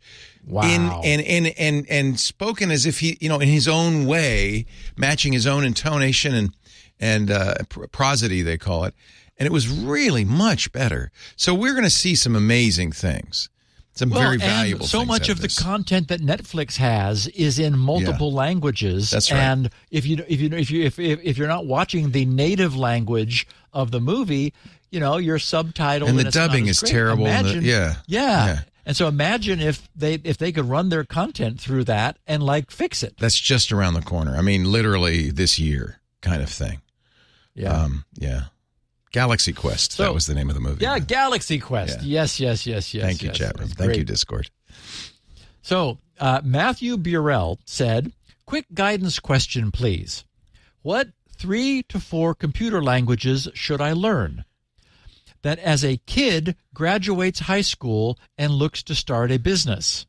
That's mostly ground up, open source, secure from server side that can do almost it all, etc. backup, database, etc I can't wait to hear to web answer. interface, basically website, login, manage clients, database, other, etc. Is there a good platform to start from, like Synology or something, that those languages could be built on top of? Thank you for all your knowledge, guidance, and all that you do. Well, Matthew, I presume that you're describing yourself here. So you're a young person who's interested in computing technology and want to create intellectual property with computers and eventually support yourself. What you need more than anything is knowledge and experience. I told a story many years ago that had a somewhat surprising moral. The story was about my misadventures surrounding my construction of a sonic beam weapon, which, being a high schooler at the time myself, I had named the portable dog killer. No dogs were killed. It does not point. kill dogs. It just uh, No. chases them away. That was Yeah. just that was my name. The moral of the story was that all sorts of interesting and unexpected things transpired, but only because I was actively doing things. I was not sitting on my butt playing video games. Okay, so we didn't have video games back then, but there were still plenty of similar ways that my peers managed to burn away the seemingly endless hours of their day not learning anything, not pushing themselves, and rarely experiencing anything new. I really didn't have any choice since I loved electronics back then as I love computers and computing today. So if you truly love computers, being active, not passive, is the key. Turn off the video game that someone else created and start figuring out how to create your own stuff. And more than anything, don't let having no idea what you're doing in the beginning stop you. That's not where you stop. That's where everyone starts. So pick a language, any language. It really doesn't matter which one. Python is nice, general purpose, easy to get going with, lots of help available online, and it can probably take you anywhere you want to go. Figure out figure out how to get it to print hello world and you'll be off and going. Then choose another problem that's not much harder than that and solve that one. And so on. And before you know it, you'll be programming. The key is Do it. start. Get out and do it. Do it. Exactly. Yeah, I'll give you a couple of specific uh, suggestions. I agree with you on Python. Harvard University offers a free uh, online version of its Introduction to Computer Science course, which is excellent. CS50 50. They update it every year. Uh, it does, in fact, use Python as its core language. Uh, Python's nice because it's kind of like basic for us. It's not a language maybe that you would use to write production code in, but because it's interactive and it has a REPL and you can kind of try and see what happens and stuff, it's a great language to start learning with. There is a um, famous uh, and I think very good book that you can use that's free, it's available, it's out there everywhere called How to Think Like a Computer Scientist. And it is more than just Python. It is a Python book, but it kind of teaches you about That looks great. kind of the Leo. concepts. It's really kind of a classic now. Um, and I, I think that's a really good way to start. And, And Python is on all platforms. everywhere. You And- I mean, yeah. it's perfect for what you just said because you can start right now. In fact, if you know, you can get a Raspberry Pi and uh, run Python on it, and you can be doing stuff instantly, almost instantly. So, it's a very good choice. I often tell people uh, not to, f- just like you, don't focus on the career or the business you want to start. Just start playing with it because ideas will come to you. This is how you Yep. kind of get into it. This is how we got into it. Is we started playing with it. And if you really love this stuff, as soon as you start doing it, you'll you'll go crazy. You'll go, "This is amazing! Look what I can do! I can make it say hello a thousand times or whatever," and, and and you will get excited uh, about it. If you really get serious about learning how to, like if coding is what you want to do, there's another free book that I recommend called How to Design Programs. HTDP it was used for years as an introductory course at Rice uh, and at MIT. It uses a, a student version of a language called Scheme, but the, the language isn't important. They strip out all the complicated stuff so that you can just focus on concepts. And by the time you get through that, you will really be a, a proficient programmer, and then the sky's the limit. So, uh, HTDP, there are courses, in fact, at edx.org. EDX has CS50 for free, and it has an excellent two part course on how to design programs by a legendary programmer, Gregor Kiczales. Uh, I took that, and it was a really wonderful course. But you know, make it. You could start simple. Just get a get get go online, get Python, read this book. It even works you through how to install Python and everything. That's that's that's a perfect book yeah, to start with. Yeah, it's really good. I have a lot of opinions on this, as you might as you might imagine. Well, yeah, and I and I know you've been asked through the years Oh, yeah. uh, on on your radio station. Uh, and I love during- coding. during it's so much fun. Even Yep. if you don't do it for a living, it helps you understand how computers work. You'll be much better at troubleshooting and using computers. And it's a wonderful hobby. I don't I don't do anything serious with it anymore, but I love doing those coding challenges and stuff. It's just it's like doing crossword puzzles. It's fun. Yep. Yeah. Um, a listener, D. Bluer, he said, Hi, Steve. I'm a computer forensics instructor up in Canada. And I've been listening since episode 20 ish and love the podcast. Thanks for agreeing to push past 999. Hey. I, ju- I just wanted to see if you think my hypothesis holds up for a 720 plus flashlight app. Did this app potentially get hijacked? I've had this free flashlight app on my Pixel phone for over a year, as it allows me to control the brightness since the stock flashlight doesn't have this option. It's been great and simple. I think it used to show a small banner ad occasionally, but nothing intrusive. Today, I tried to use it, and I got a pop up video ad play for about 20 seconds before I could use the light. I thought, okay, maybe they need some money to keep development going. How much can be the how much can the paid version be? I really like this app, so why not chip in a bit? Fifteen dollars US, fifteen US dollars per week! Exclamation point. You read that right. A subscription for a flashlight like four times the price of Netflix, $50 per month or 720 per year for a flashlight. My hypotheses are one, the app developer got compromised or hijacked, and someone is trying to scam its users of hundreds or thousands of dollars. Or the developer had this in mind all along, hoping to get a handful of users subscribed, thinking a flashlight app couldn't possibly be worth more than $15, not realizing it's a subscription. Either way, wow. Is this what our world has come to? Subscription based flashlights. Anyway, keep up the amazing work. I recommend this podcast on all my courses. The app is called Simple Flashlight, produced by Simple Mobile Tool, and has 1 million plus downloads. Wow. Who needs a flashlight app? Every phone does flashlights built in. Yep. Except that his th- this app allows variable brightness, which he really liked. As does he didn't uh, want it to be apples just and yeah, everything set up to blinding. So You can do that with Okay. Apple too.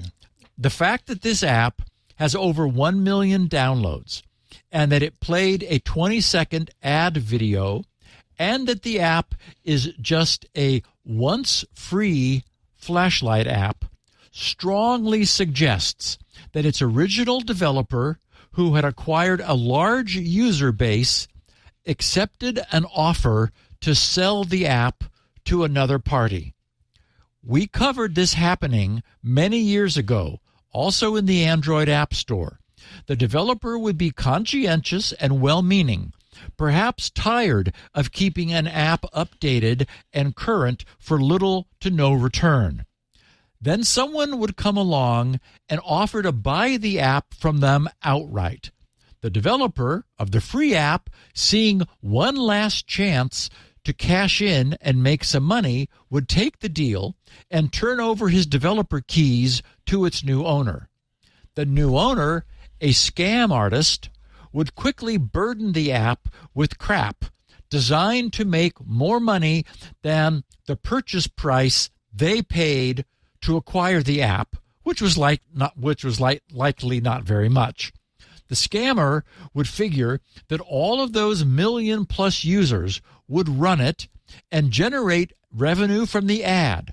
And just as our listener suggested, there might be a few, if only a tiny fraction, who might not be paying attention and who would inadvertently subscribe at this inflated rate. Technically, the app's new owner had done nothing wrong, but neither is this a particularly upstanding way to generate income.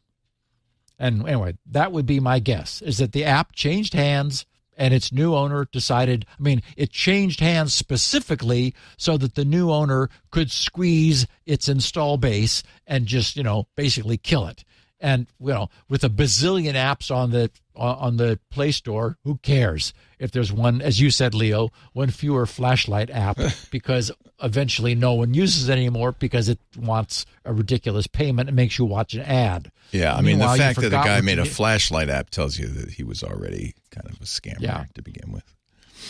Michael Garrison said, Hey, Steve, I'm listening to episode 957 about the protected audience API, and I have a question I'm hoping you can help me out with. I work with small businesses who have no interest in putting ads on their site, but I'm wondering whether they can still make use of the new ad functionality. Say a company like Twit wants to be able to customize what shows they feature on their homepage for new visitors. With the proposed and abandoned FLoC proposal, the bitmap of interests stored by the browser were available to the site itself. So if they knew which bits represented interests space, they could alternatively move the This Week in Space banner higher on the page or move it below other banners.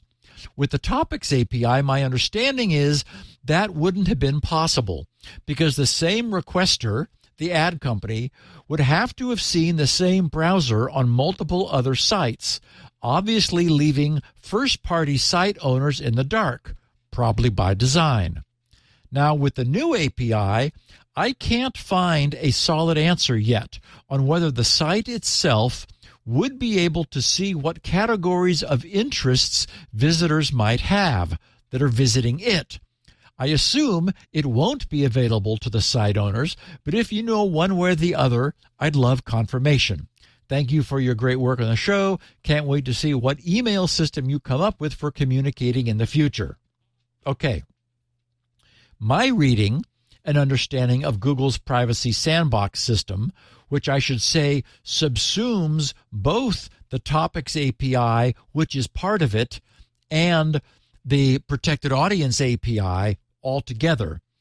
My reading agrees with Michael's. One of the significant objections, and I remember, Leo, you talking about this on some of the podcasts after FLoC was introduced. One of the significant objections raised against the earlier FLoC, that was the Federated Learning of Cohorts system, was that a first time visitor to a site would be disclosing information about themselves to that site without any previous interaction and many privacy advocates found that to be a big step in the wrong direction. The privacy sandbox is vastly more complex than FLoC. And it employs that complexity to effectively blind all of the parties so that all information flows into the user's browser and none flows outward. And when ads are shown, their fetch and display frames enforce a new level of interframe excuse me and page isolation. The objections to FLoC taught us that websites are specifically unable to learn anything about their visitors. That was a, a big privacy no-no that that FLoC had, and the privacy sandbox enforces that privacy even for the sites users are, are, are visiting because that's what they want. They want that privacy. Guillermo Garcia said, I have a question about the washing the washing machine bot. Is it safe to assume that this malware is configured to infect this specific washing machine? In other words, is someone writing code for this model? How can malware infect various IoT devices? Or is there a unique one for each make and model? Many thanks, and I'm looking forward to being part of 999 and beyond. Okay, so I'd suggest that the best the best answer to that question is a is kind of an all of the above.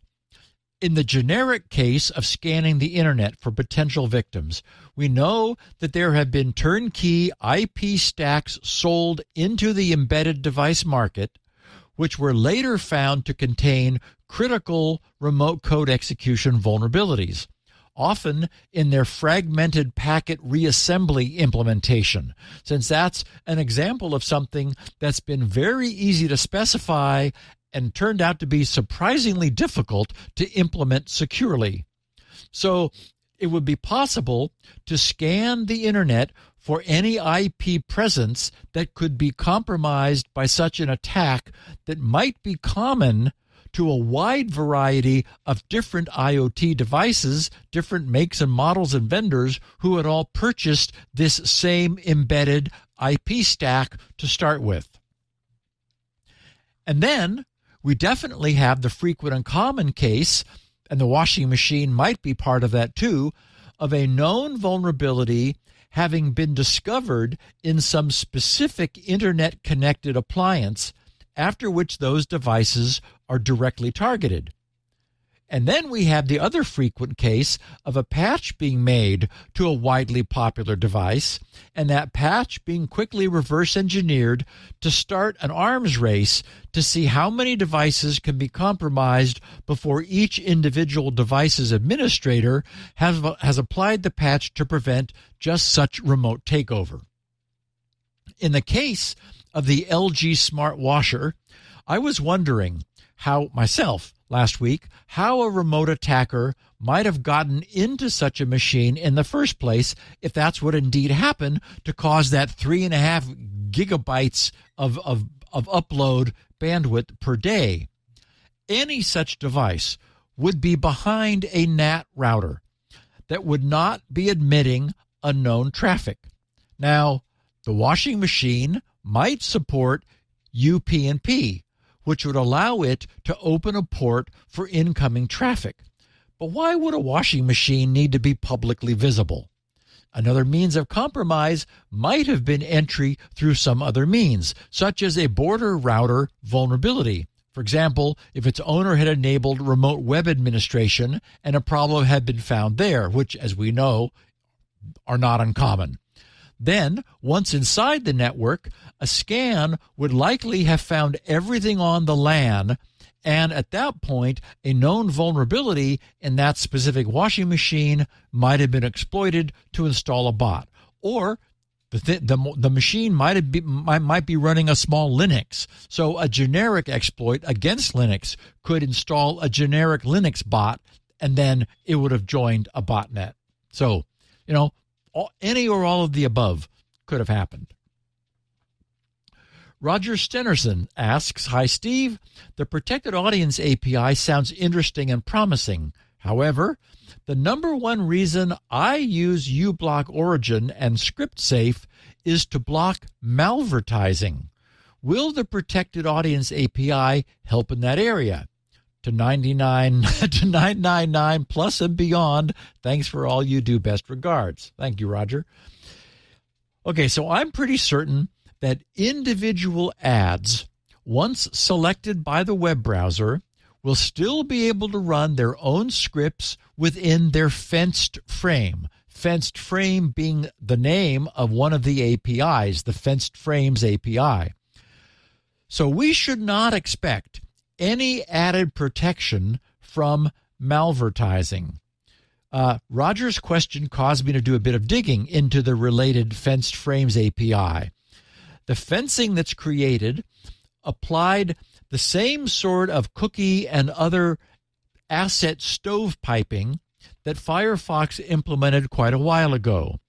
The idea being that rather than all cookies and other asset storage sharing a single large database, which is indexed by the domain performing the access, thus allowing, for example, an advertiser to access information stored under their domain from any website hosting one of their ads. Because now each each first party website uh, um, I got myself confused. Um, uh, uh, under their domain from any website hosting one of their ads. That's the way things have been. What's happening now moving forward, and Google is introducing this with this fenced frames API, is that as with Firefox, each first party website has its own private database containing anything that any third party might set while at that site. But if you go to a different site, that same third party is now setting its data in a, a completely separate site for that website. So there's no longer any chance for advertisement scripts to share data across sites. So that's what we're getting with Protected Audience API, but I'm I'm virtually 100% sure no explicit malware protection. That still isn't something. I mean, Google is is protecting their users against any malicious scripting, whether from ads or not. So we have that, but you know, malware that presents a, a, link that says click here for a special discount on your next, uh, you know, on, on your car insurance renewal. Well, you, you're you you take a risk when you click the ad. Um, defensive Computing's Michael Horowitz, who runs a, a, number of sites. One is defensive, uh, defensive Computing. He also has one uh, that's really great about router security. He says, Steve, regarding the hacked washing machine, if the router supports outbound firewall rules, the hacked device can be blocked from making any outbound network connections, or depending on the router, perhaps blocked from contacting certain IP addresses or certain domains. Surely, he says, pfSense can do this. Okay, now of course pfSense will do this, and and such fire and since firewall rules can be tied to the machine's fixed Ethernet MAC address. In case its IP should ever change, you could even make a firewall rule that would track the machine's IP changing to block it. You know, but I'm not the one with the LG smart washer on the net, so I'm not the one with the problem. I was more referring to the typical LG smart washer owner who would typically have no idea what was going on with their own network. I'm certain that our Security Now podcast listeners could readily block this activity. Um, so, really, that's not an issue. But Michael added something else that I thought was interesting. He said, I live in an apartment building with a laundry room in the basement both the washing machine both the washing machines and the dryers report their status to the internet. Running not running or x minutes until finished. He says this was helpful in the pandemic to avoid personal contact. And i thought that with was your washing machine um, yeah, well, because it, because it, it, it's an apartment building, we don't, oh, we don't know how oh, large. Yeah, yeah, yeah. Okay, but but yeah. but it's a common so you go, you put shared... your wash in, you go down upstairs, and then it lets you know when it's done. Yeah, yeah, that makes sense. Exactly. Yeah. yeah. So anyway, I, I had said last week that I could not imagine why anybody would have their machines online. This is a pretty good example. Yeah. So so in, if you're on like the ninth floor. Uh, and you want to know if the machines are in use before you take the elevator down to the basement and find out that, oops, you know, they're all busy. So that's kind of cool. I can certainly see a use case for that. And finally, Skynet tweeted Hi, Steve. Is there really no way for ISPs like Cogent to differentiate between good and bad traffic so that when a DDoS occurs, they can null route only the bad traffic? Can you explain why an ISP is not able to do this? Okay. Could they? Eh, perhaps. The best way to describe it is that doing so, and I'm not kidding you, is beneath them. they It's not. We just. It's not the kind of thing we as an ISP would do. that's exactly right. they simply cannot be bothered. It's just not I've had about- worth it. I've had about 30 years of experience with ISPs of all sizes, and I've seen that the smaller the ISP and the closer they are to their subscriber, the more individualized Mm-hmm. Right. service it's possible to have. SonicNet. That's exactly right. Yep. Yep. But the top tier internet backbone carriers like Cogent don't need to be bothered with those details, so they aren't. In the words of If- Lily if some- Tomlin, we don't care. We don't have to. exactly. if some traffic is causing their downstream equipment any trouble whatsoever, they'll simply drop that traffic as far upstream as it's possible to do so. Now, the other change we've seen since the first early attacks is in their blockability or lack thereof. The days of the simple ICMP, the TCP SYN packet, or UDP reflection floods have waned a bit. Back when spoofing source IP addresses was important to hide the traffic source, they were used. They still exist, but they've largely been replaced by non spoofable HTTPS query floods. And those require highly specialized services, such as those we often talk about offered by Cloudflare and others, to block. So these attacks can no longer be selectively blocked by simple firewall rules. So, yeah, some ISPs like Cloudflare can, lots behind, you know, who are just, you know, if you're just getting generic traffic from the internet, you're going to get flooded and your ISP is going to say, oh, sorry, and pull the plug on you until the flood stops. That's the way the world these days.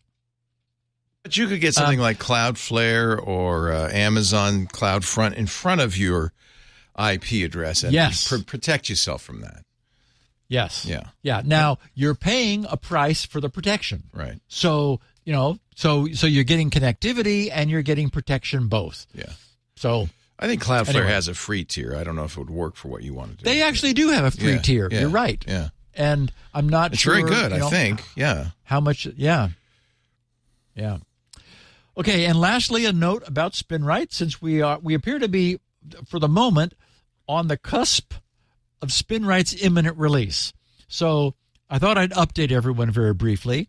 As I planned after last week's podcast, as I said I would, I finished the work on identifying and patching the known buggy AMI BIOS, which handled USB connected drives.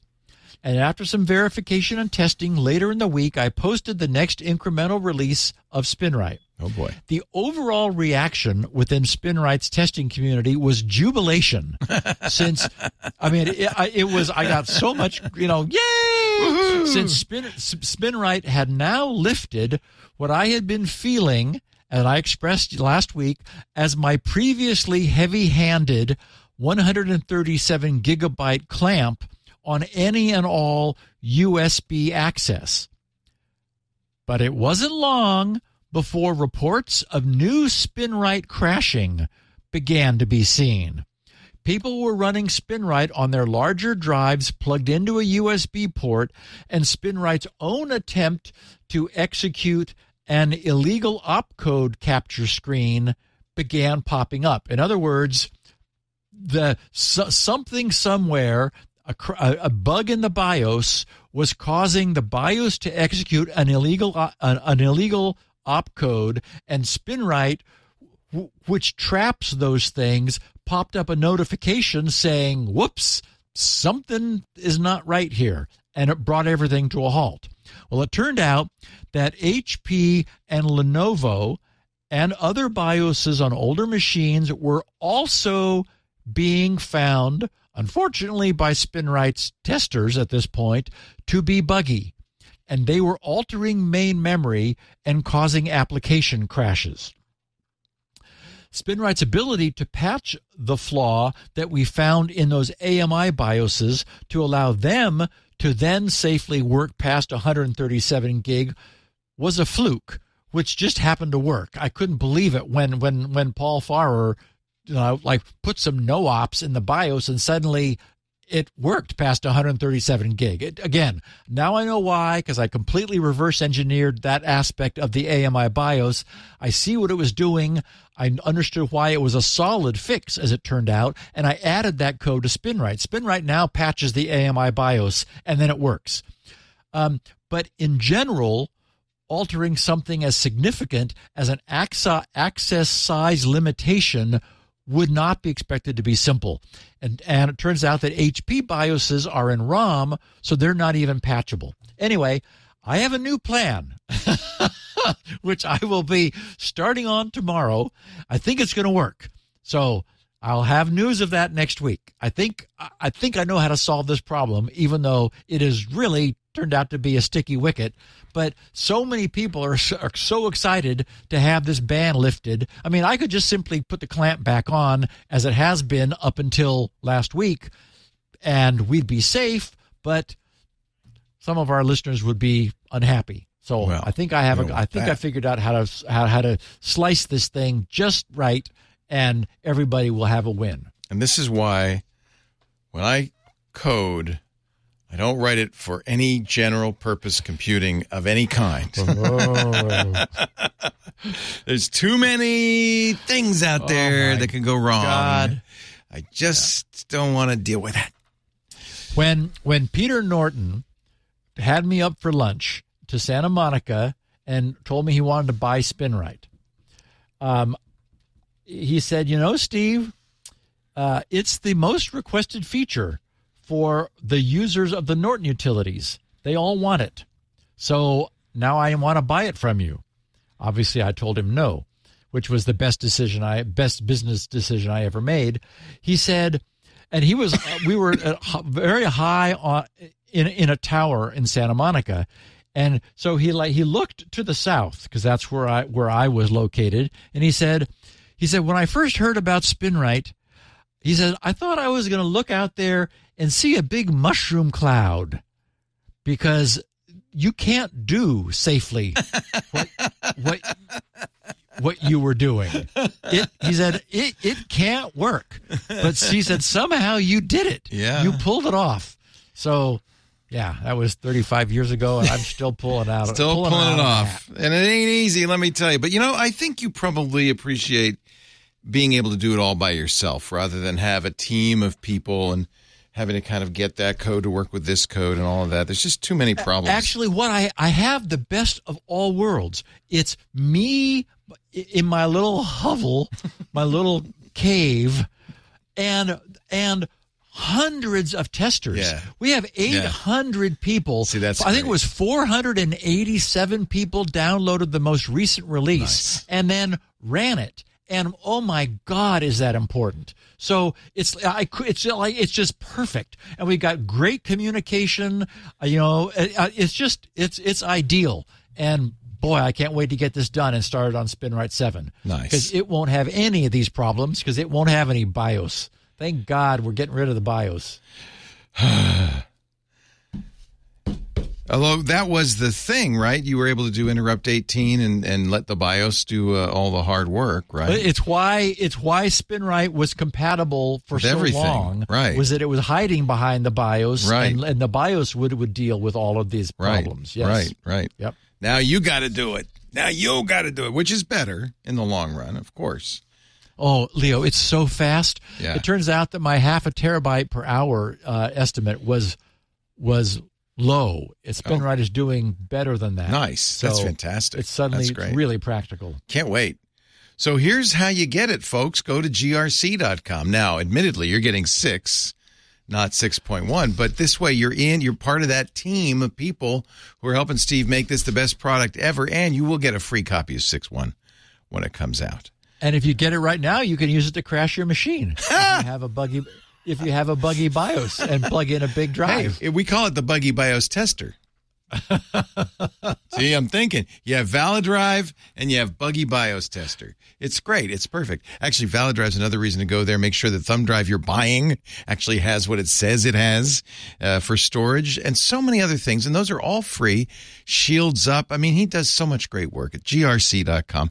That's also where you will find uh, a copy of this show and unique copies. In fact, he has the 64 bit kilobit uh, audio that we have, but he also has the 16 kilobit audio, which is so scratchy you'll think you're listening to Thomas Edison from 1909, but it has the virtue of being tiny. Ah. He also has transcripts that are high fidelity. I mean, perfect fidelity, created by Elaine Farris. Uh, go to grc.com. Now, if you want video, that's where we come in. We have copies of the show, audio and video at twit.tv slash SN for Security Now. Uh, there's a Security Now YouTube channel, uh, which you can actually, it's a great thing to have if you say, oh, you know what, I gotta, I gotta send this thing to my friend Joe because he will never, bel whatever. You know, you can clip it on YouTube and then everybody can see it. It's a very easy way to do that. Uh, we also have, of course, a podcast so you can subscribe in your favorite podcast client and download it automatically. And in fact, that's probably the best way so you don't ever miss an episode. You don't want to miss an episode of this. There's something in every episode that you're going to go, oh, gosh, I'm glad I heard that. Seriously, every single episode, maybe many, many things like that. We do the show on Tuesdays right after Mac Break Weekly. That means the time varies somewhere around 2 o'clock Pacific, 5 p.m.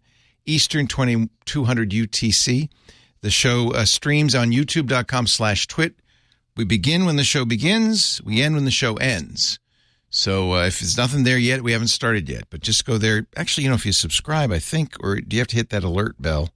There's a way on YouTube to get a notification uh, when we start the live stream. That's probably a good idea. Uh, and of course, I should probably mention Club Twit. If you are a Club Twit member, we keep the stream going in the Discord all the time. Uh, it's a great way to see what's going on behind the scenes before and after the shows, things like that. Club Twit members also get ad free versions of all the shows, shows we don't put out in public, like Hands on Mac, Hands on Windows, Untitled Linux Show. A lot of people love that. It's a wonderful show with Jonathan Bennett. Uh, Home Theater Geeks with Scott Wilkinson, iOS Today with Rosemary Orchard and Micah Sargent. That's in there now, too. Uh, those are all yours to keep for free.